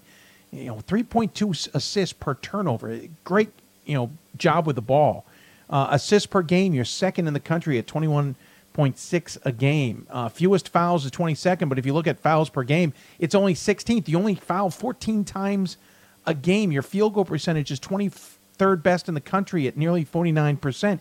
You're number one in scoring offense I'm sorry, in scoring margin at 21.2. You're sixth in scoring offense at 92.4. Where has all of this come from? Because I don't remember you guys necessarily being a high juggernaut type of offense, but 92 points, distributing the ball like that, and shooting the way you guys are. What's changed? You know, I, I, you know, I again take it back to sort of just the, the process. Um, you know, we have a, a fantastic senior class. Uh, you know, five young men that, that have been with us uh, over the last four years, and and have had a chance to grow and learn. Uh, and you know, I think again um, they've worked uh, tremendously. Uh, you know, in the off season. You know, I think coming into this year, one of the things that, that I really felt like set us up for success is our, our you know our top six returners. I felt like all came back dramatically improved uh, from where we were a year ago. Uh, and again, I thought that was a great sign. Um, you know, we've we've you know gone through the recruiting process. You know, where we've we've really tried to you know identify and, and bring in skilled players. You know, certainly we like guys that can shoot the ball and, and shoot the ball from deep. Um, you know, we really feel like that's kind of the right way for us to to build a team that has a chance to to play at that championship level. Mm-hmm. And um, you know, it's uh, it's been a lot of fun to see how the passing has really, you know, um, become contagious this year. And you know, you mentioned Will King uh, as as someone who has come in here. You know, the 3.62 assist to turnover ratio as a freshman uh, is is just uh, phenomenal. Um, you know, he's just got elite court vision. Um, you know, and then you know our second best passer is our six seven uh, senior forward that comes off the bench, uh, and you know, uh, it really allows us to kind of open the floor up and um, you know uh, try to force teams to say, hey, you know, what what matchups, you know, how are you guys going to sort of match to us, and and just play off of that. And um, you know, they play so unselfishly, um, and you know, it uh, again, it's it's it's it's been a lot of fun to see that evolve, um, you know, over the last couple of years, and, and really from last year and into, into this year. Ninth in the country in, in three point shooting percentage at forty point six. Interesting enough, Amherst is at forty point seven, but still, that's an incredible number. Field goal defense, by the way, uh, is twenty seven point two. So you're also clearly doing it on the defensive end because to hold a team to 27% from the floor or to hold all of your opponents to 27% from the floor, that's saying a lot defensively. Yeah, and I think that's been the biggest jump uh, from from where we were a year ago, uh, and and you know I, I think it's you know, when I look back at sort of our past teams, you know, I often joke that that they they were kind of too much like their coach, who never played defense in his life, I guess. And uh, you know, this group has really, you know, just bought into our tenets um, defensively. Uh, you know, they they compete uh, and and really work to sort of force the types of shots that that we want to try to force. Um, and um, you know, we, we've got some guys now that I think really have become plus defenders. And um, you know, when I look back at our program and, and kind of the first cycle through with my first recruiting class, um, that I think again had a decent run back in 2015-16. Um, you know, this this group is just so much more balanced uh, and and so much better on the defensive end. And so, you know, I think when I look at, at sort of teams, you know, playing at the highest level of Division three basketball, you know, or really anywhere, um, you know. You've got to be able to win games in different ways when it gets to March, uh, and there's going to be some times where we're going to need to, to be able to put 100 points up on the board to, yeah. to, to pull one out, and, and times where we're going to have to lock in and grind out stops. And, and I think this team has the ability um, to kind of play any of those games, and, and um, you know, hopefully we'll have a chance to see that through uh, as, as, the postseason gets here. Some other stats that jump out at me: Noah Tyson, eight and a half rebounds a game; Dean Weiner, uh, six and a half re- rebounds a game. Assist wise, everybody contributes. Matt Hanna's at four. We mentioned Will King; he's at six per game while only giving up about 1.8 uh, turnovers. But what jumps out at me is you got five guys in double figures Sam Jefferson at 23 and a half points a game, and then he got Matt Hanna at 14 and a half, Alex Dorian at 14 and a half, 12 plus from Wallace Tucker, and Noah Tyson at 12 points a game. And by the way, Will King, as a freshman, is also throwing in eight points a game as well. You've got a nucleus there, as you said, of seniors, but there's also juniors and sophomores in that group. who are clearly on the same page together because they're willing to get points, but also let their guys get their points. Yeah, and, and you know, I think in each game, you know, uh, we've had different guys go off, and I think one of the marks of a good team is, you know, if someone doesn't play their A game today, you know, who steps up, and, Sure. and we've had a lot of guys um, find their nights throughout the course of, of our season. Um, you know, I, I think again, Sam Jefferson is just, uh, uh, you know, obviously scoring the ball. Uh, you know, to me, his field goal numbers are just insane, um, and you know, it's a testament to the work that he's put in. Uh, you know, he's become not just such an elite shooter, but he has really expanded his game. You know, being able to you know catch the ball with his back to the basket and generate shots there. You know, being able to put the ball on the floor. Um, and, and just kind of how he's you know developed his ability to read what defenses are doing to him, um, you know, has been a lot of fun to just see his growth and maturity. Um, you know, Matt Hanna is another guy who's again in the gym all the time. Um, you know, shoots the ball terrifically. Um, you know, and, and, and this year has think, you know taken a major step at being able to play off the bounce and and and, and, and get to the rim and, and finish. Um, you know, Alex Dorian is a guy who's you know. Uh, come along through his four years, and you know I think um, had some injuries and some things that kind of never let him get to his full ability. Uh, and you know he's just playing such an important role for us. Uh, you know as, a, as, as an elite two-way player, a guy that's shooting the three ball extremely well, uh, but a guy that we can put on the other team's first or second, uh, you know, option, and, and really feel confident that he's going to be able to, to, to, to make them earn it. Uh, and you know Noah Tyson is just um, just uh, you know came off a freshman uh, rookie of the year campaign in the NESCAC. Um, you know, really from day one came into our program and, and just earned a, a major role. Um, you know, he's just a, a winner, uh, and um, you know he's he's a phenomenal defensive player. Uh, you know, he he's the uh, the president of our cleanup crew. Uh, my assistant coach Tyler Ackley loves to, uh, to to talk about the one person cleanup crew that, that Noah Tyson uh, runs out there, and, and just watching him rebound the ball, it's impressive. Uh, but you know, then he also has the ability to, to stretch the floor and, and make threes, and uh, again has really worked on, on on being able to attack off the bounce and and, uh, and create plays that way. So. Um, you know, it's it's just been a lot of fun to again see that group grow. Uh, you know, you mentioned the, the, the senior class that's there, and, and you know the, the, the juniors behind them with Matt and Wallace, uh, Noah as a sophomore, and, and certainly I think the the first years. Um, you know, they've had a chance to really you know play and grow with one another, and I think that's kind of something that you see for a team like Colby. You know, it's not just going to happen overnight, uh, and so you know this has been I think building uh, over the last couple of years, and um, you know again we still have a lot we want to accomplish. Um, before we wrap up with you, I should point out I, I joke about Danny uh, Noyes uh, is your sports information director and and talking about uh, you know assist numbers and stuff. But you're really, to be honest, you you played four straight games on the road. You're in the midst of six straight in conference games on the road.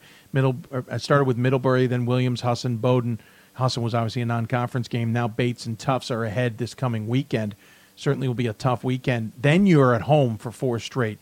So you're going through a bit of a grind here um, that you you're at least doing well so far, but it's not over. Not an easy weekend ahead of you. No, and I was, I was actually watching the Bates Tufts film today, earlier today, um, and and that's just that's the NESCAC. It's it's a great league, and um, you know the Bates Tufts uh, game was a, a close one uh, yesterday.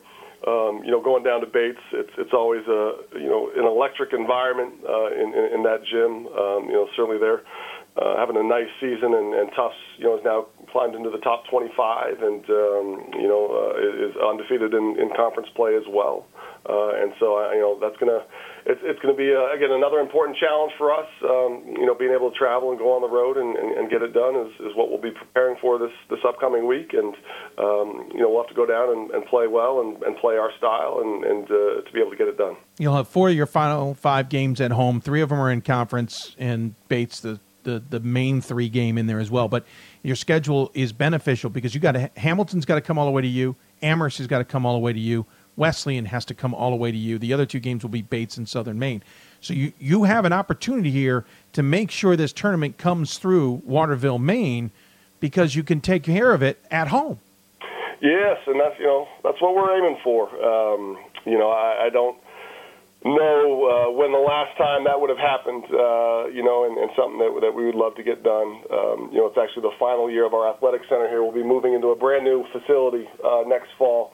Uh, which we're very excited uh, for. Um, but you know, our our current facility has an amazing history to it. You know, I'm so fortunate to to to have taken over for a coach in Dick Whitmore, who was here at Colby for 40 years, and um, you know, Colby basketball has such a strong history, Mm-hmm. and uh, as we kind of celebrate uh, the last season and, and, and the last year in this in this building. Um, you know, there wouldn't be a better way to, to go out than uh, being able to host something like uh, like that here in Waterville. Well, that's saying it lightly, uh, to say the least. Um, that to be able to do it at your place would be wonderful. Uh, and you mentioned Whitmore, nicely done. Obviously, you're in your ninth season. Um, how much, Coach, has things changed? Because let's not forget, it wasn't that many years ago. Colby was making the news because your bench had some of the best celebration stuff I've anyone has seen um, when it came to celebrating what what players were doing on the floor. Uh, this is a big difference now. I don't know if you're still having the fun because we don't always get to see the bench when watching games, but we've come a long way from the bench getting the attention to now the guys on the floor. Yeah, no, that's a that's a great point, Dave. Um, you know that that first group that I had.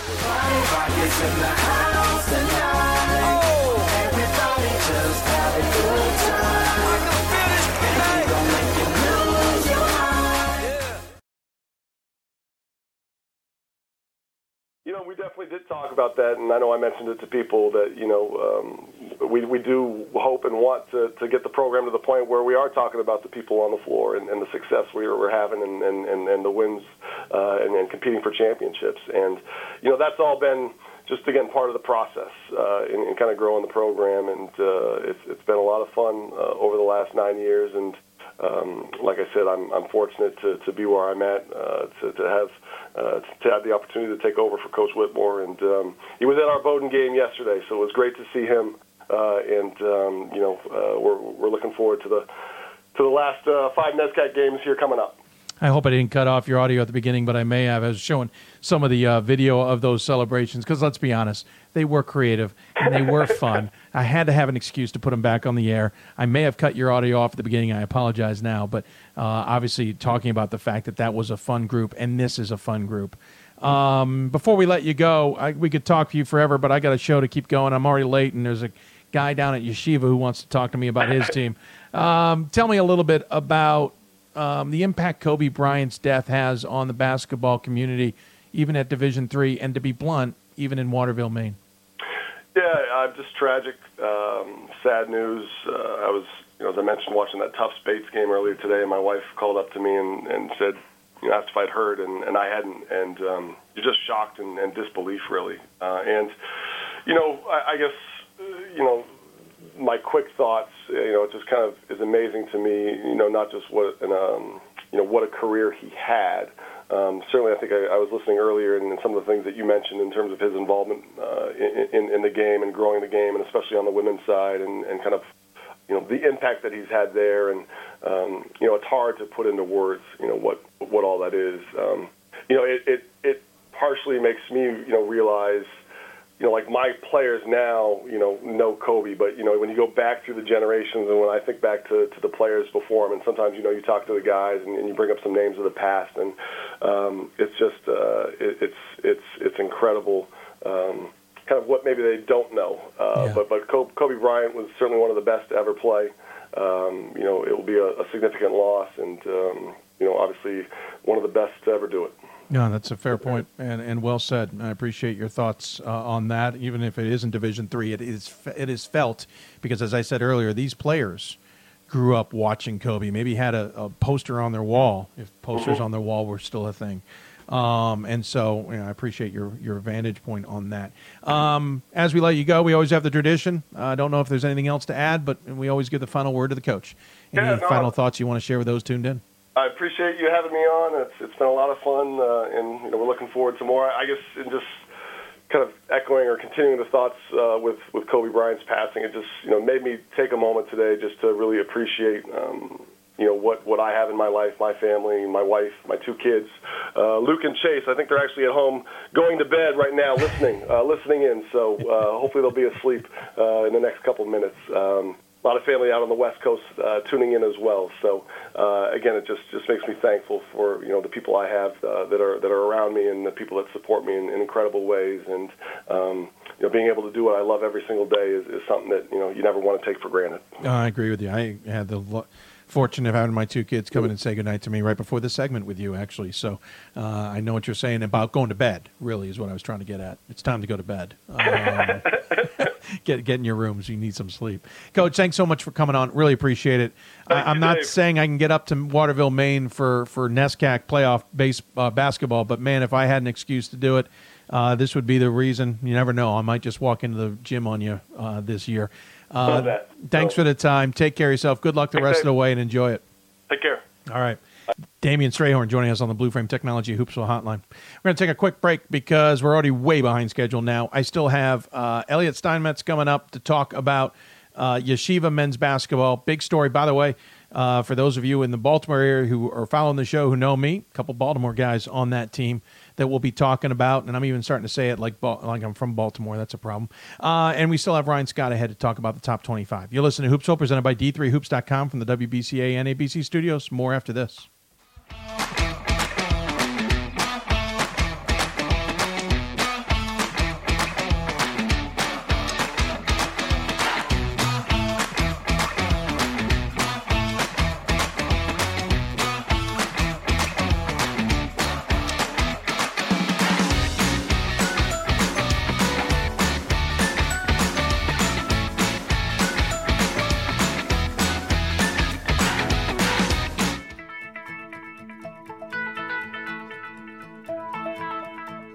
College has given me the flexibility to pursue my passions and my interests, and I've recreated my identity for myself aside from just being an athlete. My greatest personal discovery has been that I am capable of doing things that I didn't know I was capable of doing. to be able to study what I wanted to and continue to play the sport I love. All of those things came together very nicely in one package in Division Three. Cheer for the stumbles. That he should have had that. And the tears that linger. For in those moments, greatness lies.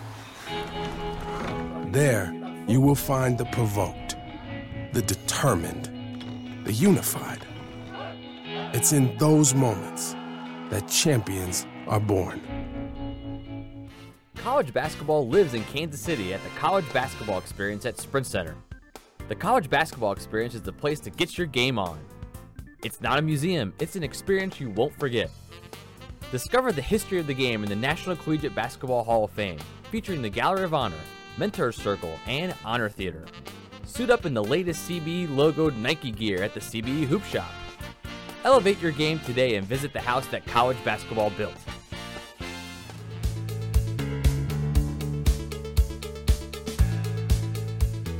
being a part of the different activities and organizations that I've been a part of, I'm actually able to see myself where I'm like, hey, I actually can make a change. I'm one person that can make a difference. Division three has helped me to develop teamwork skills, critical thinking skills, time management skills. It's not just about basketball or it's not just about school, it's about developing yourself as a person altogether.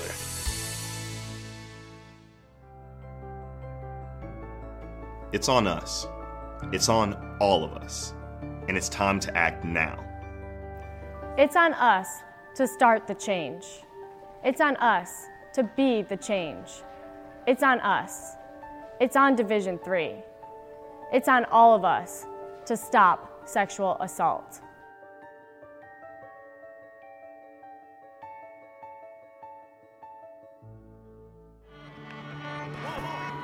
I coined my definition of success in 1934. My definition of success is peace of mind attained only through self satisfaction in knowing you made the effort to do the best of which you're capable. It's like reputation and character. Reputation is what others perceive you to be, character is what you are. We are the coaches of women's basketball. We are leaders and teachers, dreamers and winners. We are professionals who conduct ourselves ethically and with integrity. We place the education, safety, and well being of the athletes we coach above all else and teach them the fundamental values they need to succeed in life. We are coaches united for the good of our game and those who play it. We are the WBCA. Welcome back to Hoopsville, everybody, on this Sunday evening. If you got questions for us, tweet us at D3Hoopsville. Use the hashtag Hoopsville. Email us, dave.mchugh at d3sports.com. Sorry, the Hoopsville email address continues to act up. You can also join us on Facebook or YouTube where we're simulcasting the show. But if you're already watching us, don't worry about that necessarily. If you're watching us on demand or you listen to us uh, via the podcast, you know you can also use those tech uh, options if we're live. Don't forget, coming up, we'll be live for about oh, nine or so hours on Thursday. We'll talk about the marathon coming up. Ryan Scott still ahead to talk about the top 25 as well. But let's get things going here. Um, regarding the team that is finally back and playing, you know, it's just been ridiculous. It's been way too long. Uh, we had to wait 35 darn days in between games from January 9th or December 19th to January 22nd. I kid because he's sitting on hold. Uh, Yeshiva men's basketball once again having a tremendous season, 14 and one on the year. Not that long ago, we were talking about them in the NCAA tournament. Things certainly got interesting after that. But joining us on that Blue Frame Technology Hoops Hotline, it is the head coach of the aforementioned Maccabees, Coach Elliot Steinmetz. Coach, thanks as mo- as always for joining me. We appreciate it. Thanks for having me, Dave. Appreciate it. Sure. Um, first and foremost, I know you've had high expectations for your alma mater since you guys made the NCAA tournament in 20, oh, darn it, 18. Um, you guys have had hurdles along the way, and we'll maybe touch on those here tonight. But you are probably playing with house money to be 14 and 1 right now and 7 and 0 in conference play. I wouldn't look at it as house money. I mean, this is you know a, cl- a culmination of a few classes of recruits that we kind of thought would put us in this position. Um, you know, they work hard, and these kids came here with goals, and they had goals that were probably bigger than anyone's ever had here before. Well, good point. Uh, 18 and 11 was the year you guys won the Skyline uh, and danced your way into the NCAA tournament with a memorable game at York the outcome wasn't, I think, as as testament to how good the game was, but there were plenty of distractions too. And we should point out some of the distractions were world bound because there were so many people in the community, in the religious community, who wanted to see you guys playing that they had to make sure that that game could be seen around the world on DirecTV or whatever avenue they ended up taking. To be blunt, there's more than just your the college uh, kind of on display, as it were, right? Oh yeah, it's it's been insane. I mean, our, our regular season games now are, are being watched all over the world. Um, our games at home are are packed. I mean, we, we had a game last night here at home on a Saturday night, and and you know there, there was not a seat in the gym. So it's it's been special. Uh, a lot of people are supportive, you know, throughout the Jewish community, and you know, not just locally in New York, but really worldwide. What is, does that? Pro- I don't know how to ask this in any way, but it's how it's going to sound. Does that end up making for more pressure? Um, it, it might, but pressure is what we you know I, I always told the guys when, when when we started this thing and when we, we started building this program a little bit pr- pressure is kind of what we want. You know uh, you know everybody kind of said after a, couple of winning years hey now everybody's going to expect you to win. Uh, that's the point. You know that that's what we're here for. We're here to compete. We're you know we're here to try to win games. We're trying to recruit as best we can and you know we're trying to uh, get our guys in the best shape they can to compete with some you know pretty damn good teams one of the distractions that came up a couple years ago was kind of a guy who helped put you guys on the map, as it were, in Bar Alluf. Um, as a result of all of that kerfuffle um, regarding what is a complicated system in Israel, in my opinion, um, he didn't play last year. He's back this year, but it felt like as as great it is to have Bar Alluf back, and, and he's a darn good talent you guys were going to be good this year, probably with or without him. Is that is that fair, or am I oversimplifying? Yeah, you know what I'm trying to say. Sympathizing. Can't even say it. You know what I mean simplifying. But Thank I, you. I, I, I do think it's um, I do think it's fair. I, I thought you know we, we were kind of like it was kind of just a, you know a bonus to get him back this year. It was something we were fighting for. I think he got a little bit screwed by the system last year, and you know I don't think it was fair to the kid. Uh, but you know again above my above my pay grade. Um, but you know it's uh, one of those things where we were fighting hard to make sure that he got his senior year because he deserves it. And you know I, I tell people all the time I, I don't know how this year will pan out. There's a lot of special things happening. There's a lot of firsts happening for the school and you know and for the university and for the program. Uh, my favorite moment of this year is, is, is going to be the look on his face when we when we were able to tell him that he gets to play this year. Uh, yeah. Do you mind telling us a little bit about how that went? I mean, it was pretty simple. We, you know, we, we put in our, you know, we put in our uh, papers with the NCAA. They accepted them pretty quickly, and uh, we were able to kind of turn around and tell him he's cleared, and you know, just has to go through the, you know, the normal process, and started practicing with, practicing with us as soon Yeah. as he was eligible. He's 17 and a half, 18 points a game two years ago. He's at six and a half because that's how good the team is. Uh, Ryan Turell, 24 points plus a game. Gabriel uh, Leifer? Lifer. Like I knew it. I had a 50-50 chance at it. 17 plus, 18 points, really a game. Um, you got two other guys in, in double figures. This team feels like it's grown in a way I don't think any of us expected. You said it's about recruiting. What is it about the recruit, recruiting that you guys have been able to make work out? Because let's be honest, Gallaudet is a school of the deaf. There's a lot of deaf players who'd rather go play on mainstream teams.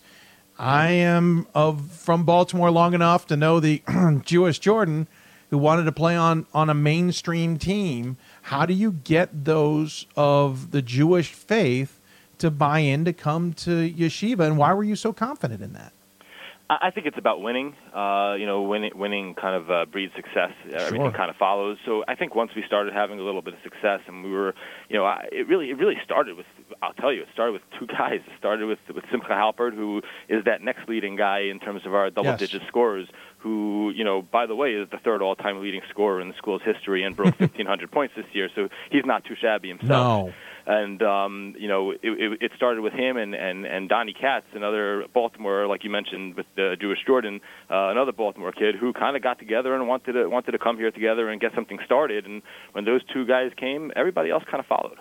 Well, that's certainly nice to have, uh, to say the least. You do draw in from around the world. You have several California kids. You have New York, Texas. We mentioned the Baltimore area, Miami, Florida. Uh, Bar Alluf, of course, is from Israel, so we're even going further outside the, the idea there. Chicago, Illinois, uh, Denver, Colorado.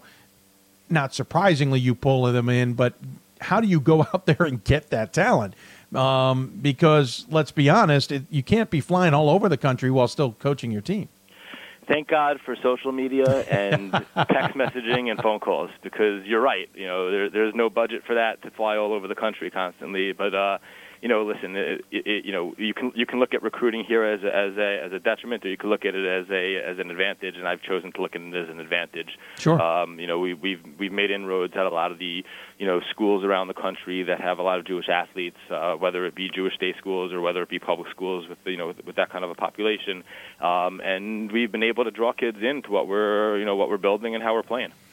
Um, let's see. We talked about the 35 days beforehand. I was saying it a little tongue in cheek because I've known about this. I think anybody who follows Division Three can appreciate that you guys have this time off that is based on. Listen, everybody takes some time off. We we've talked about teams going from early December to early January, but that's more voluntary than it is for you guys.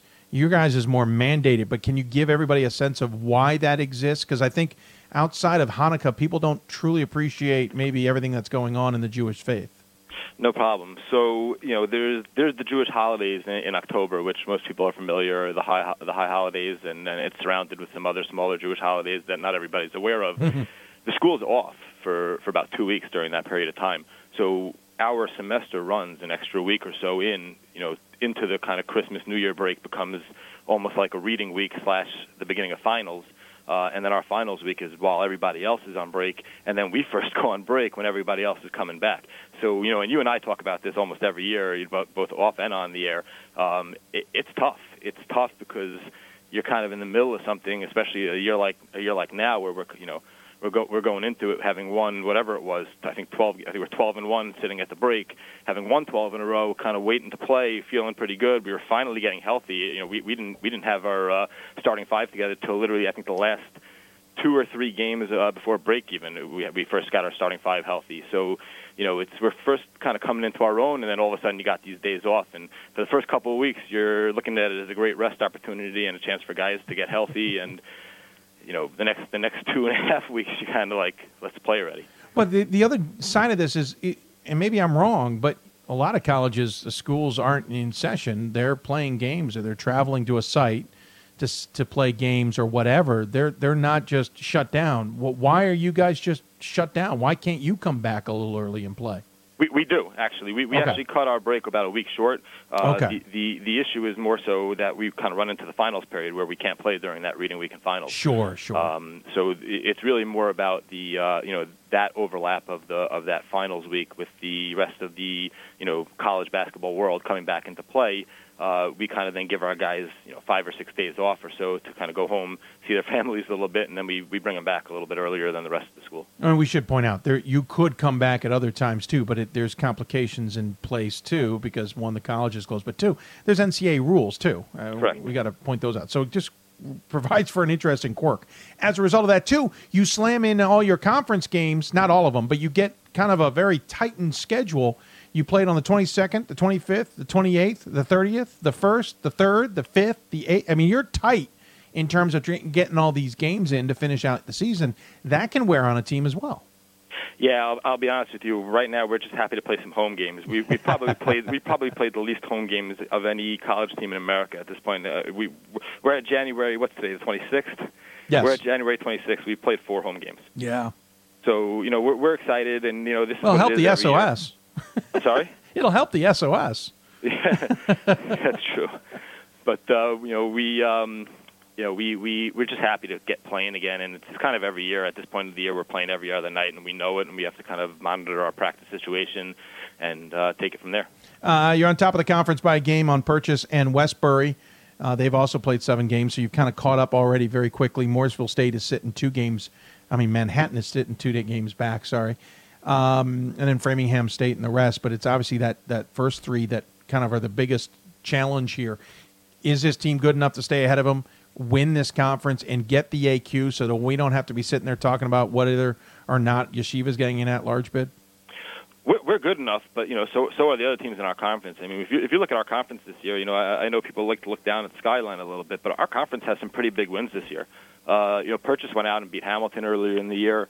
Uh, Old Westbury had a big win against, uh, I think it was the Sales earlier in the year. Even, even I think St. Joe's Long Island went and beat William Paterson. So we've, you know, and we've had obviously our non-conference wins, you know, throughout the beginning of the year. Our, our conference has been pretty good this year. So, you know, I, I think there's a lot of room to slip up. I think we are certainly good enough, but I, I think Purchase is good enough. I think Westbury is good enough. I think Farmingdale is good enough. There's a lot, there's a lot of teams in our conference that can really play. Um, wrapping things up here with Elliot Steinmetz, the head coach of Yeshiva. A couple other things of note. When I go onto your website, there's a splash page that immediately alerts me that if I'm coming to a game there, there is a definite heightened security level at the school, where, and it's directly related to a number of the um, attacks on Jewish members, not only in the New York area, but in the greater United States and around the world level. That's got to be a heck of a distraction mentally for everyone to be dealing with, on top of all the academics and the athletics. You know, I, I it, is. I hear you. It's. I think it's a distraction, certainly for you know the greater Jewish community. It's it's been it's been a rough time. Um, you know, I don't think it's a distraction as much for the players. The the school does a fantastic job with it. Security here, really, really they do a great job. We had you know we had a game Saturday night. They had everything set up beforehand.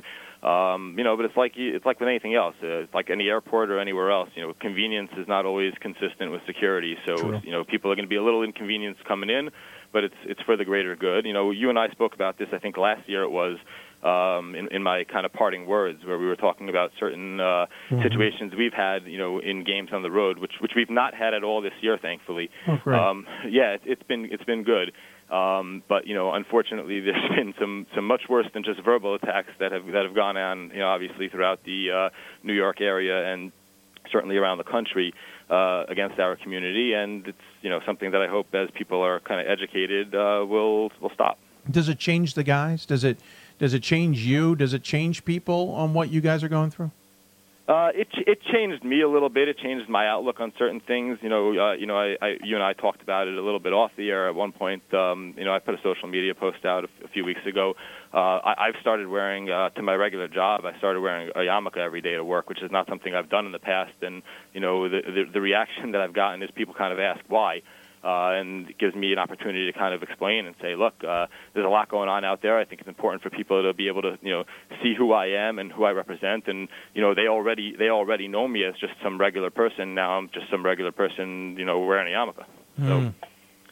Um, the other thing that's of news today, of course, is the passing of Kobe Bryant. Passing isn't the right word. Uh, my grandmother would hate me for using that. The death of Kobe Bryant, um, certainly shocking, and, and has given the basketball world some pause, and even in Division Three, some pause. Is it something that that you guys ha- have had thoughts on? Yeah, we actually spoke about it for a few minutes today before practice. Uh, we, we have we have four LA guys on the roster. We, we've had up, I think last year had six or seven. Uh, so we have a lot of guys from that area, and and, and I don't even think this is really uh, an LA specific thing. Uh, you know, this affects the basketball community. I was talking to a couple of my assistant coaches before practice about how we wanted to talk about it. Uh, one of our guys actually played in the NBA, so you know, and play, and played against and, and, and knew Kobe slightly. So he, you know, kind of gave a great perspective on it, which I shared with our guys, and I think is important. Um, you know, he he looked at it and he said, "Look, a professional athlete." For 20 years of his career here, you know, his his family was kind of lending him to the NBA and to his team. Mm-hmm. He's barely ever home. He's constantly on the road. He's constantly in the gym. He's always working on his craft. And they're doing that, biding their time, hoping that they're going to have, you know, the rest of their lives with him to spend that time. And now all of a sudden they got robbed of that. So that, it's, it's oh. just a really, really sad day. Wow. Um, and it was uh, you know and I told our guys it's you know it's it's okay to be upset and it's okay to kind of mourn somebody even if you didn't have a personal relationship because you know, look, I, I'm 39 years old. This is the guy, you know, he's two years older than me. I watched him from the time he was, you know, coming into the league at what was he, 17, 18 years old. Yeah. Play for 20 years. Kind of, you know, you almost feel like you grew up watching the guy on, you know, in in your house. So it's, you know, it's a sad day. Well, and and I, the LA area, I, people don't appreciate how much Kobe was integral in that area, not as an athlete necessarily, but as just a person who was involved in that community. But man, what a point about the family. That one's going to stick with me. Um, great perspective. I appreciate the time, sir. I know there's plenty more to talk about. Maybe you guys make the NCAA tournament. We can talk about the quirkiness of Yeshiva's scheduling, which will allow us in Division Three to see more games uh, live. I'm selfish. Can't blame me. Um, but as always, we give the coach the final word. Any final thoughts you'd like to share with those who may be tuned in? Yeah, absolutely. I, I want to harp on the point you made earlier about the you know, stuff going on in the Jewish community, and I wanted to throw a shout out over to uh, NJCU, who we were lucky enough to host earlier in the season, um, and, and to their coach, who, who's just a class act and a tremendous human being. The the shooting that happened in Jersey City was literally three or four days prior to our game against New Jersey City University. We were able to arrange with them prior to our game at home, besides just a moment of silence and a quick speech you know, in, in memorial of the of the of, of the victims of, of the attack and and the uh, you know the police officer who was who was tragically killed. To you know, not just have a moment of silence, but we actually were able to bring both teams together at half court uh, for the national anthems as opposed to having them stand on separate sides, which I thought was a great optic and a great show of you know diversity within the community and respect and uh, you know respect and understanding for the lives that were lost. Um, well said. As you were saying that, I remembered suddenly that I did have a picture of that and was hoping you were going to go slightly longer so that I could pull it up. Um, here it is. I'll get it into the system here, and we'll show this here for everybody. Um, what does it mean when another when another school? I know that was supposed to be the final word, but bear with me here. Mm-hmm. What's it mean when another school is willing to step up and say, uh, "Yeah, that happened to you, but it happened to all of us, and we're with you." And, and, I, and I think you nailed it right on the head because that you know that was exactly what our, our, our senior vice president who spoke prior to the moment of silence that's exactly what he spoke about. This this was not something that just affected one community. This this is an attack on the Jersey City community as a whole. It's an attack on America. It's an attack, you know, certainly obviously on uh, on, on on on Judaism, but it's really an attack on the community and and the recognition that the that the Jersey City coaches and players had of that kind of community feeling of hey we were all attacked here and a willingness to make it bigger than just basketball and just you know have that moment of standing together I thought was just just a really good moment and a good optic for D3 and for basketball in general. Well said, coach. Really appreciate the time. I know you and I chat a lot in the uh, offside, uh, off air. I'll give you a little hard time about all those wins you pointed out were good ones later. Um, but I appreciate the time as always. Thank you very much. Congratulations on the season. Continued good luck to all of you guys. We hope we'll see you in the tournament, but more importantly, we just hope you have a great finish to the year, and uh, we'll look forward to talking to you down the road. Thanks, Dave. Appreciate it as always. Absolutely. Elliot Steinmetz joining us on the Blue Frame Technology Hoopsville Hotline. Appreciate his time. I got nothing to add to that. We're going to take a break. Ryan Scott will join us when we come back. We'll talk top 25 and uh, answer some of your questions for the next 25 minutes. You're listening to Hoopsville presented by D3Hoops.com from the WBCA NABC studios. Uh, we'll take a break. When we come back, like I said, Ryan Scott.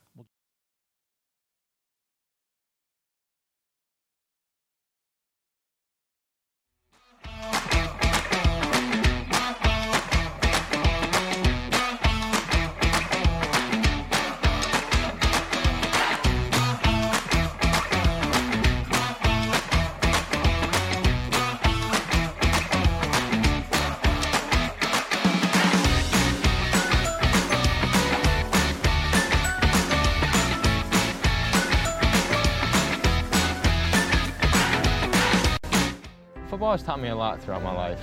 It's definitely had a huge imprint on who I am as a person. Competing at a Division III level created that opportunity for me to go to college. Not only was I the first one in my family to graduate college, but I was really the first one to even go. Being the first one, I'm breaking that cycle, and, and now that I've graduated, I'm not sure what's the next step, but I know I have a lot of doors open. And a lot of those are open because I played football and ran track here at Otterbein. College basketball lives in Kansas City at the College Basketball Experience at Sprint Center. The College Basketball Experience is the place to get your game on. It's not a museum, it's an experience you won't forget. Discover the history of the game in the National Collegiate Basketball Hall of Fame, featuring the Gallery of Honor, Mentor Circle, and Honor Theater. Suit up in the latest CBE logoed Nike gear at the CBE Hoop Shop. Elevate your game today and visit the house that college basketball built. For the love of the game, but for those of us who are Division III student athletes, it's more than that, a lot more. Sure, the game is important, but as we work so hard to build both mind and body, it's more about team. That is why NCAA Division III teamed up with Special Olympics. And in giving the gift of sport to those for whom it seemed an impossible dream, we are working to make this a better world. Help us keep that dream alive. You can make a difference. I'm a Division III student athlete, and I know how powerful words can be. The term gay doesn't mean stupid, lame, or less than. So I pledge to speak up if I hear the term gay used in a derogatory way or any other homophobic terms. If you can play, you can play in Division III. I'm a Division III student athlete, and my teammates unconditionally accepted me as part of their family. So now I pledge to do the same for others. If you can play, you can play in Division III. We are the coaches of women's basketball. We are leaders and teachers, dreamers and winners. We are professionals who conduct ourselves ethically and with integrity. We place the education, safety, and well being of the athletes we coach above all else and teach them the fundamental values they need to succeed in life. We are coaches united for the good of our game and those who play it. We are the WBCA. Great moments are born from great opportunity. That's what you have here tonight. That's what you've earned here tonight. This is your time. Now go out there and take it.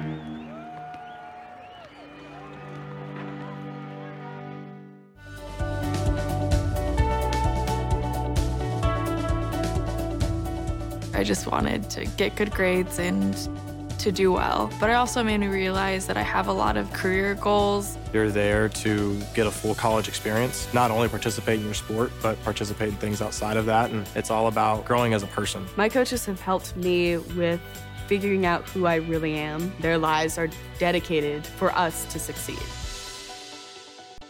Hi, welcome back to Hoopsville. I'm Katherine Bixby, head coach at Johns Hopkins University and a member of the Women's Basketball Coaches Association. I hope you're enjoying the show. Now back to Dave. Welcome back to Hoopsville, everybody. Oddly enough, the computer has decided to start hiccuping here. I'm not really sure why.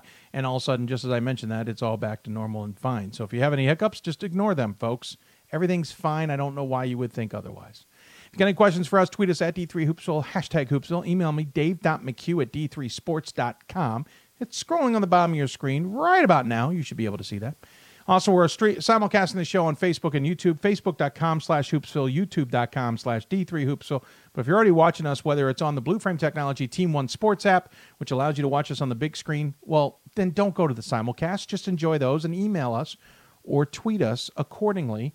Uh, we have had a little bit of interaction. We appreciate it tonight. One person responding to what Coach Elliot uh, Steinmetz said uh, about Kobe Bryant and what his assistant coach said. I said amazing perspective on the Kobe tragedy and I agree with that. You you you think these these pro athletes, these families give up the time to let them be pros, and then you expect then after that you're to get to have them as a family man, and unfortunately that has ended very quickly today, along with the death of one of his daughters, and who knows how many others, or or who else specifically. I saw another um, collegiate coach was on board, but I don't know much about him. But our thoughts and prayers with everybody involved in that tragedy.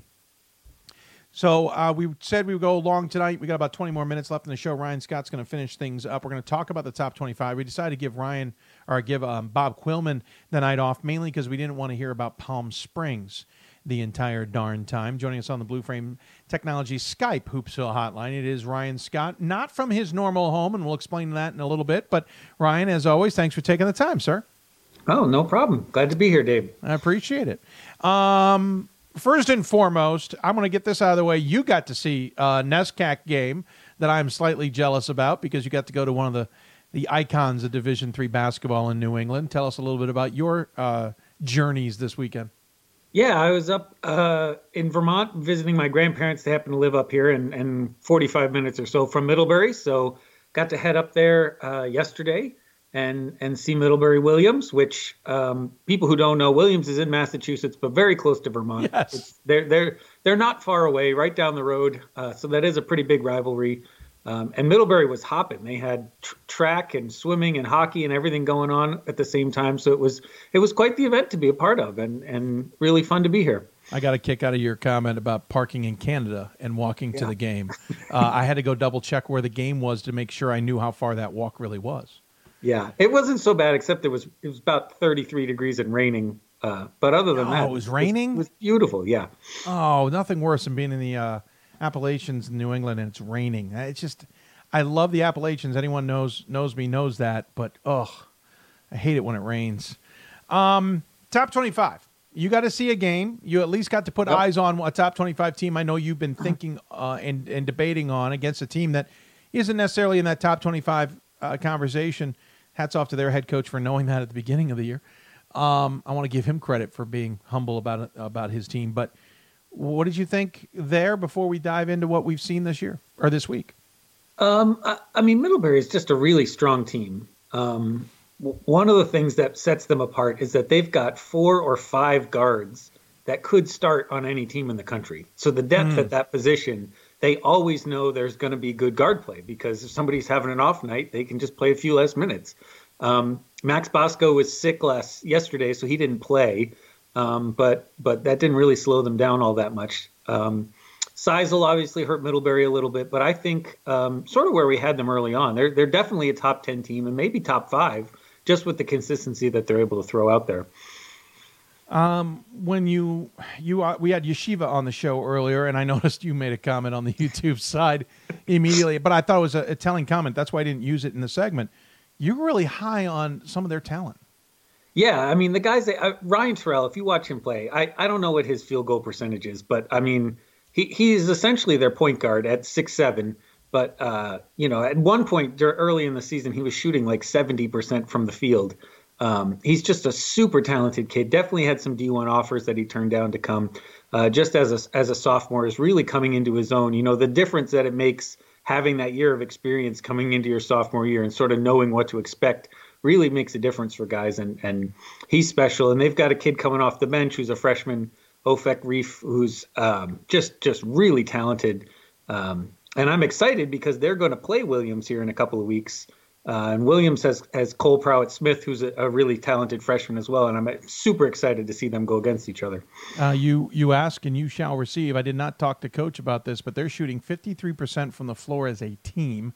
Yeah, nearly 40 percent from beyond the arc. Uh, Turell's shooting 65 percent from the floor. Leifer's shooting 55 plus percent. Uh, Yeah. Halpert's shooting 48%. Reef is shooting 61%. Alluf is shooting 45%. Katz is shooting 63%. I think you get my point. Yeah, they they don't they don't take bad shots on that No. team. They do a lot of passing. Um, you see the teams that have those those high field goal percentage numbers are the teams that do a lot of passing. Um, Yes. You know, Nebraska Wesleyan's up there as well. That kind of offense that they run. Um, you know, you pass a lot, you're going to get those good shots, and, and they know when to take them. And we just got done talking to Colby, and they also pass the ball and have incredible shooting numbers themselves. Yeah. Um, Insane shooting numbers, as we described in that segment. The rest of the top 25, I, I'll, I'll dare say it, Ryan, it was a quiet week. Um, and I can say that because the games are over. Sure. I mean, there were some interesting results, Oh, but not the way we had been seeing them earlier. I think we are starting to kind of settle in on who our teams are and and and where they're at. Um, you know, we we didn't have too much. Obviously, that Marietta loss to to Mount Union Yeah. was surprising, but It's at the about the- same time, you know, Mount Union's good, and and at some point, you can almost you can almost throw out a thirty point loss. You know, like because. That clearly something happened that is not normal in a game like that. That's true. That's true. Uh, though, this time again- it was it was Mount Union shooting seventy percent, I Oh, think, right. three point Exactly. line or something like Yeah. that. And again, you as you reacted yesterday. Wait, River Falls beat Platteville. Yes, that happened, and Denison beat Wooster. There were certainly significant results. Some Yeah. interesting ones like Virginia Wesleyan and Randolph Macon playing each other. Whitworth, the Wits playing each other. Brandeis and Wash U That play each a other. Great game, by the way. Those games didn't get lost, Ryan, because we didn't have an absolute another week of just ridiculous results across the board. Those games could stand out, and for some voters, it allows them to maybe vote better. But for some people, it allows those games to stand out so you can appreciate what's going on a little bit better. Yeah, I mean, this is the time of year where when you have a season like this, where you've got, you know, I think there's legitimately 50 teams who could win this title. You know, with the you know, the games falling the, Sure. a certain way. When you have that many teams, they're playing an awful lot, right? And so um, it, it's every night out. It seems like there's some some really interesting games to watch. Yeah, I agree with you. Um, all right, so let's talk about what we normally do now. Ron, again, Bob's not here because we need to hear about Palm Springs. Um, at least that was my argument. We didn't need to hear Sure. about it. Um, we have our our our debatable team, our deep dive team, and our dubious. Our debatable is a team that we we have a nice friendly debate about whether they should be in the top twenty five or not. Um, we have our dubious team is a team that we think is just well, maybe getting a little too many votes or a little too high in the top 25, which at this point in the season starts to become a little bit more difficult, but some stand out. And then we have our, our deep dive, which is the flip of that. It's a team that we don't think is getting enough attention and should really be getting more votes. That also gets a little bit more difficult this time of year because sometimes they're getting votes, but just only a handful. Or really, who at this point is flying that far under the radar? The only one I could think of in the past would be Nebraska Wesleyan, but even at this point, they were getting votes that year they Yeah. won the national title. I'll tell you. I'll tell you who's flying under the radar this year, Dave. Okay, Team that did not get any votes last week at all. I'm game. Uh, it's it's this it's this little this little uh, defending national champion uh, from Wisconsin Oshkosh that uh, all of a sudden all of a sudden finds themselves a game ahead in the WIAC standings and controlling their own destiny. So is you that know, your deep dive? Bid to come right back again? Is that your deep dive team? That's my deep dive team this Tell week. me more. Tell me why I should be voting for Oshkosh, considering. Let's be blunt. I, I know what you're saying. They're they're they're they're everything up until this point has not been the prettiest. Right. 12 and 6 is not really where you'd want to be right now, but they're 6 and 1 in conference. Um, they've got Platteville again this week, so we'll know right away uh, what they're doing. But it seems like with the, the, you know, we've talked about the losses they've had, players who aren't on the team anymore, injuries, whatnot. They seem to be putting it together. Um, you know, they're winning the games they have to win, and in a conference like that, that's what you got to do. Um, again, we're doing deep dive. They didn't get any points last week, uh, no votes at all. Um, but this is your defending national champ, you know, and they've got Jack Flynn on that court. They have Adam Favorite there. Um, i- it's still going to be a tough team to beat. And right now, everything in Wisconsin goes through them still. I'll I'll be honest. I struggled this week to find a deep dive team that wasn't receiving votes, and I didn't take Oshkosh on too seriously. Though you raise a good point. In conference, they are absolutely playing well, and and they are in control of that conference, which is shocking compared to where things were just two weeks ago, when things didn't seem like they were going well at all for this unit. Um, and and the probably at least right now, according to Massey, toughest schedule in the country, but certainly uh, objectively one of the most difficult schedules they've played so far. Yeah, fair argument. Uh, fair. I, I, I keep going. Oh, well, I'll talk about this team, and well, no, they're they're they're getting points, and oh wait, no, I won't. The only one that really maybe would jump out to me, besides if I jump to a team, one, one of my thoughts was to go to Whitman, um, yep. because I think they're playing really well. I'm not totally gung ho on them, but they're on my I may vote for them list. Um, they're getting five votes, so somebody is, or some people are at least voting for them. And and listen, the win over Whitworth I think speaks volumes. Whitworth, I don't think is strong right now for some reason. They seem a little off, but I really like them. But if I really had to go with a team that wasn't receiving votes, I might have to go with Mary Hardin Baylor. And I realize I'm stealing. I think was it Bob's Thunder uh, from a week or two ago on these guys. Sure. Um, they are ten and four overall. Yes, they're coming off a loss to Louisiana College back on the 11th. I'm actually is this data old? Hold on, I'm trying to go through my emails here. No, that's that's the current data. So I'm going to call them up separately. I was looking at Pat's email and something wasn't right about it. It doesn't have a, they, some. They results. did just lose yesterday, but it was a tight one on the road, and I, I don't right. think that we necessarily hold that against them. I try not to. I love um, um, Gordon's mentality sometimes of saying, "Listen, like a UAA team win loses a second game." Uh, of the conference doubleheader. I try not to hold that against them. Yeah, they did lose a Concordia. It is the stretch between Texas, Dallas, Belhaven, and Louisiana College that has me worried. They did lose three in a row, and now they've lost uh, four of their last six. But there's something about this unit. Ken DeWeese is a good coach. We know that. I think they're really strong. If they can, if they, if this loss today against Concordia, Texas, on the road, kind of wakes them up, they've got the chance to steamroll from here. McMurry, Hardin Simmons, Sul Ross are their next four. Howard Payne, East Texas Baptist, LeTourneau, Howard Payne again, and Sul Ross State again. That's how they finish. Granted, East Texas Baptist could be in this conversation too. They're yep. 14 and 3. They're 7 and 1 in conference play and maybe they're a better choice, but they also lost to Belhaven. So and they're also getting votes by the way. Belhaven has apparently got their number. Um, hmm. so again, Belhaven's had a lot of numbers it's something about the Texas schools. I, am intrigued.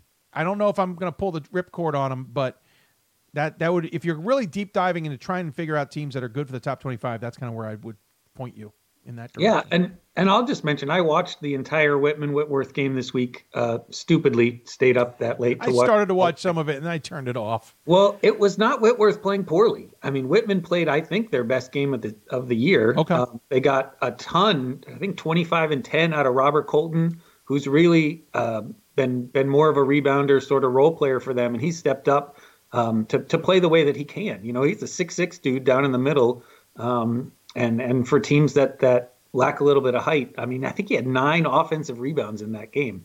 Um, wow. So it, yeah, I mean, they played excellent, and Whitman has not lost in 2020. Um, so they they they may have figured this out. You know, graduating seven guys is is tough to adjust to, and they might have done it.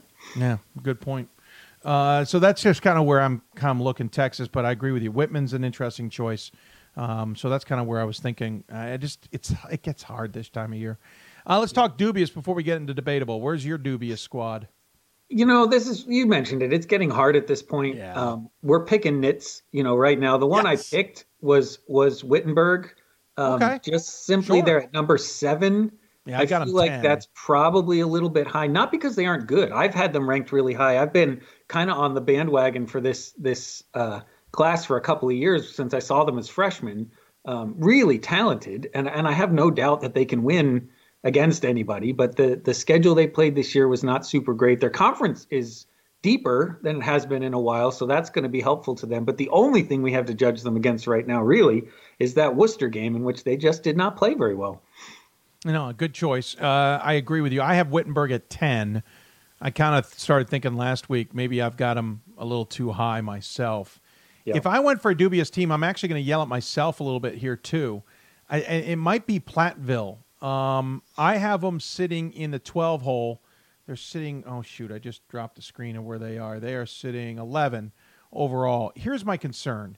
Uh, two of the last four have been losses to Stevens Point uh, and River Falls. They did get a win over La Crosse, which is why this things get muddy. uh, and they got to win over Whitewater. But the the loss to River Falls is is interesting. I know it was on the road, but still, if you're that good, but it, per your conversation, ironically timed, about Oshkosh, if if Oshkosh is in control of this conference, then maybe this conference, I'm I'm, I'm overinflating it. Does that make sense? Like I'm I'm I'm giving it too much credit, and I know it's a good conference. Don't get me wrong, but maybe the top isn't as good as I was giving it credit. And Platteville being a good team, but they're more maybe a an 18 team, a 20 Yeah. team. We really don't know at this point. You know, they've had Quentin Shields and Carter Voelker there a number of years. We've known they're really talented, but the knock on them has been inconsistency. Right. And we had thought up until the last two weeks that maybe they had gotten past that. Um, but this loss to River Falls, it, it gives you some pause because the team as comprised has not always been able to win consistently. And uh, m- maybe they're still not. We, we don't quite know yet. The, the game this week against Oshkosh is going to tell a lot. Well, we saw it last year, and they went through a stretch last year um, that included games where you're like, great. I mean, you lost to Oshkosh 83 81 in overtime. I mean, that didn't look bad, but they got swept by Whitewater. Um, you know, this year's team, I'm just, something doesn't feel right. As if you can beat La Crosse by two, why are you losing by six to River Falls? Both of those games being on the road. I'm just a little nervous that we've got it inflated a little too high. Um, and and I'm I'm I'm looking at myself. I'm absolutely looking at myself with that. Um, by the way, my other choice was Nebraska Wesleyan. They're at ten. I have them at fifteen. I do wonder if we we give it a little too much stock. But again, maybe we don't have enough info. Well, and and it's just one of those years, right? I mean, Yes. a month ago we were all saying Emory's clearly the number two team in the country, right? Agreed. And and now I've got them at 15 this week, right? And I don't feel bad about it. I've So- got them at nine heading know, into like- this week. I don't know where I'm going to put them this week. And so it, it's just it's it's one of those seasons. I think well, and we're all voting for Swarthmore, and I don't think any of us is like would be super surprised if they lost a conference game here at some point. And I said it to somebody this weekend because at one point I misread a text that they sent, made me think Swarthmore was losing a game. And I saw them losing to Ursinus on Wednesday. I I have thought to myself about pulling my number one vote. Nothing against Swarthmore. They're just not they're not playing the way I expected them, even in conference. I know the conference knows you well, but you should be putting your foot down on Ursinus if you're the number one team in the country. You should be putting your your foot down against other squads in this. Besides maybe a Hopkins and no, that's it. I mean, they had a tight game against McDaniel at halftime. They had to w- score the Oh. last six points to have a, a lead at halftime. Now they ended up just rolling over Yeah. in the second half, and that's what I expected. But that's also because McDaniel can't put 40 together.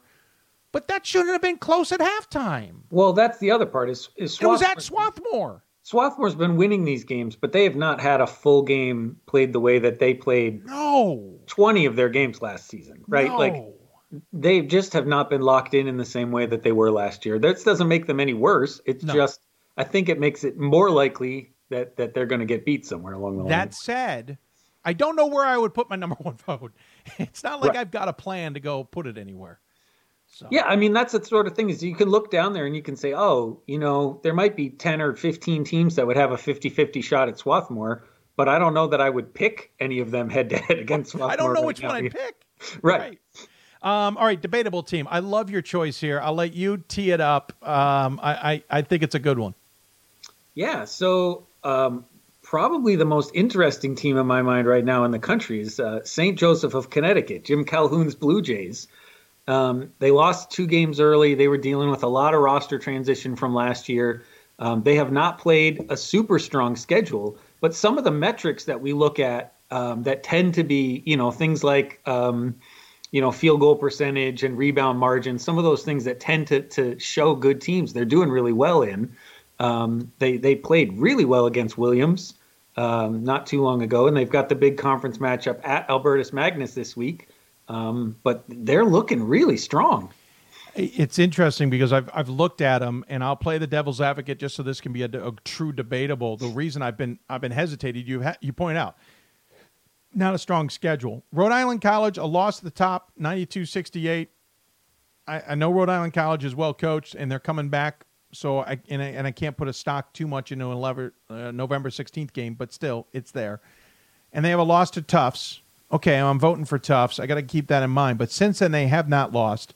They beat Trinity in the middle of that. But then let's let's re- read these off, Ryan, shall we? And I'm not going to mention conference games. Salve Regina, Lesley, Elms, George Fox, Eastern, Bates, non-division three Fisher, SUNY Old Westbury, Castleton, non-division three Pratt, though soon to be Pratt uh, division three. Actually, that's the confusing one. Uh, Williams, their first year, yeah, yeah, Williams. Um, I mean, outside of what two, we've got teams in there that I fall into the category. Yeah, you should be winning those games, right? So that gives me pause on looking at the highlights of a slam dunk at their gym against a Pratt and going, "Oh, well, congratulations! You certainly are a top twenty-five team." Because to some degree, three quarters of Division Three should be winning in this with this schedule. Yeah, but at the same, I mean, they wouldn't be winning the way they are. And the one that really hit me, I watched most of the game against Williams, and and given Williams is not where they normally are, they do have size and talent, um, which True. which typically, if you're if you're a weak team, is going to show. And St. Joe's was the better team all around. They had size to match up with them. They had talent to match up with them. They played better. They made fewer mistakes. That wasn't like some sort of fluky thing. I mean, St. Joe's was better than Williams, and we're talking about a mid-level NESCAC team here. You know, like True. I mean, that that that's that proved a lot to me. Well, the proof really comes in the pudding coming up because on Wednesday they've got they got a game at Albertus Magnus, and Yeah. then on Saturday they're on the road against Johnson and Wales. And I know Johnson and Wales isn't the team of of yesteryear um, that would, were pretty good, but they're still a well coached program that's good in that conference. It's the two best games they have, two toughest opponents they have the rest of the season, and Right. Um, Johnson and Wales still has Brian Hogan Gary, who's putting up, you know, 35 points against D1 teams this year. So, it, you know, he, they're, they're no slouch. And it's a three way tie at top. Albertus Magnus Lasell all at three and zero. Anna Maria, by the way, is three and one, but they're six and eleven overall, which also means I, I may have rattled off some games. Did I mention the Anna Maria? I did not. Their conference schedule's weird this year. Yep. Um, it's tough to wrap your mind around, folks, and I'm not going to try and dive into it because they've got so many. But and again, it's Jim Calhoun, head coach, so you can't ignore that either. He's got 900 plus career wins now on on his resume. It's not like he's a slouch, and he's clearly Ryan taken this more seriously than I think a lot of people thought he would. Well, yeah, especially with the roster turnover. They had a couple guys who transferred out with hopes of playing D1. Um, and and that changed the makeup of the team quite a bit. And so, um, you know, it takes a coach to put that together, right, and manage the chemistry and get them playing where they need to be. And they clearly are right now. I mean, Yeah. this is a much different team than they were at the beginning of the season, and you have to give uh, Calhoun a lot of credit for that. And he is hiking, you know, stomping up and down the court, and and just as involved as he ever was. You know, it's Yes. not like he's sitting back letting the assistants do all the work. No, I don't think he could, to be honest with you. Um, all right, so a couple questions for you. By the way, uh, Clayton Ramberg says uh, Oshkosh is the best team I've seen in this year. How they have six losses is confusing. Uh, I think that's what a lot of people would say, wouldn't they? Because you didn't see them in the games where they were losing. They, looked really good against some teams, and, and they've looked not so good against others. And we should point out, you know, that we knew the two losses they had, but then early in the season they also Duax decided to stop playing, um, and so they they they they were. I would say this is the first time they're totally comfortable with the roster that they've got. Um, that might be part of this. Yeah, it's definitely taken some time for them to adjust to the different roles that they're being asked to play. Um, you know, and and some of it comes down to you know hitting shots here and and not that. I mean, they went to Whitewater and won by two points. It's not like they're dominating the No, conference, right? They just happen to not. be the best record right now. And by the way, when we deep dive, we're not necessarily saying they should be a top ten program. That's the other thing here. I still didn't vote for them this week, right? Right. I, I just, think that there's someone to be watching. Right, exactly. It's a radar thing. Uh, Gary Gelfman had asked me this earlier. I'd love to get your take on it. He said, "Did the losses to Eastern, did the did the loss to Eastern? Is he talking about Stevens? I apologize. Did the loss to Eastern on Eastern's court hurt Stevens, even though uh, they beat DeSales at Stevens and were projected to finish third in the MAC Freedom. Uh, they only one game behind Eastern and DeSales right now. How does that affect them conference and nationally? Conference wise, they stay in the mix. They can figure that all out. But nationally wise, this is a team that you know a few weeks ago we, I certainly was eyeing for maybe a top twenty-five, and I've actually been a little startled by how they played in the conference. A conference I think is very beatable. Yeah, I, I, mean, I I still think they're the best team in the conference. Um, I expect that they will win that conference tournament. Um, obviously, there are always upsets. It's not like they're dominant. You know, DeSales can still win that thing. There's other good teams in there, um, but it is you know their Pool C chances are pretty much out the door at this point. Yeah. Um, you know, right. Matt Snyder's numbers has them. He's got them sitting as the 19th best Pool C team right now. Oh. Uh, if you're sitting at 19 at this point, you're out basically. Yeah, you're done. Because there's always going to be a few Pool A teams that lose, um, and and you're going to have to take a few more losses and to end up in Pool C. Um, so you know I, they've got decent numbers, but I don't think they can count on an at-large bid at this point because no, of some of these losses they've taken. No, I agree with you entirely. Absolutely. Sir, with that, I'll wrap it up. I appreciate you joining us here from uh, New England. Fun to have you in from New England, to be honest and uh, we'll look forward to having you either uh, either and or both, either on the uh, marathon show coming up Thursday or the uh, big show uh, after the Super Bowl on Monday. But as always, we give you the final word, final thoughts before you sign off. Um, I want to thank uh, the coaches I got to talk to this week. I think the next Around the Nation column will drop tomorrow. Um, I don't always know exactly what the schedule was, but I talked to five coaches with a combined 4,000 wins wow. last week. Um, couple of them retired, and so they had some time to talk to me, and that was just a real privilege to be able to have some of those conversations. And I think the the piece came out really, really well, um, and I'm excited for everybody to be able to read it this week. Um, but I am reminded that once a coach retires, they have nothing but time and they love talking about basketball. So if you see one sitting in the stands, don't be afraid to go over and talk to the coach. They they love it. That, but also be prepared. Uh, Clear the um, schedule. By the way, your article about the Australian wildfires and players in Division Three was a terrific one. You've had some great articles this year. I encourage everybody to read your stuff, but uh, you've had you've had some really good ones this season, and I applaud you for them. Yeah, thank you very much. And and uh, uh, it's it's always great to talk to players in Division Three, and I love the way that um, Pat and Gordon have kind of set up the column for me now that it's not always X's and O's basketball stuff, mm-hmm. but getting to know and explore Division Three at, at, a deeper level. I, I, just love the chance to talk to these players and coaches. Um, it's it's it's so much fun, and yeah. the same way that I love meeting the message board posters at Middlebury. I think I talked to seven of them while I was there, uh, between the two sides. Uh, and, awesome. and it's always great when you see us around to come up and say hello. Mm-hmm. Um, we love having those D3 conversations. Agreed. Agreed. Sir, enjoy the rest of your night, and uh, we'll look forward to catching up with you down the road. Take care of yourself. Sounds good. Ryan Scott joining us on the Blue Frame Technology Hoopsville Hotline. If you're looking to upgrade your streaming capabilities or your broadband cap- not broadband, but broadcasting capabilities, give Blue Frame Tech a call. You can find them at blueframetech.com. That's blueframetech.com. Their production truck software or their streaming platforms, which includes the Team One Sports app, which allows you to be your show, like mine, to be seen on Apple TV, Amazon Fire, Roku, or Android devices. Well, it's certainly pretty cool, and we appreciate their support. If you do go to them and, and you find your way there and having a conversation with them, make sure you send you know, tell them you heard about it here on Hoopsville. We'd appreciate that shout out as well. That's going to wrap up our show. Really appreciate everybody coming on the show. From Trinity, Texas women's basketball, Cameron Hill. From uh, Wisconsin Whitewater women's basketball, Keri Carollo. From Colby, Damien uh, Strayhorn, men's basketball, and Yeshiva, Elliot Steinmetz on the men's basketball side of things there. Also want to thank their sports information directors. I'd be remiss if I didn't do that. Um, whether it's AJ at uh, Yeshiva or it's Justin and his assistant Brienne at Trinity. Also, Chris Ledeck, uh, Ledecky at Whitewater.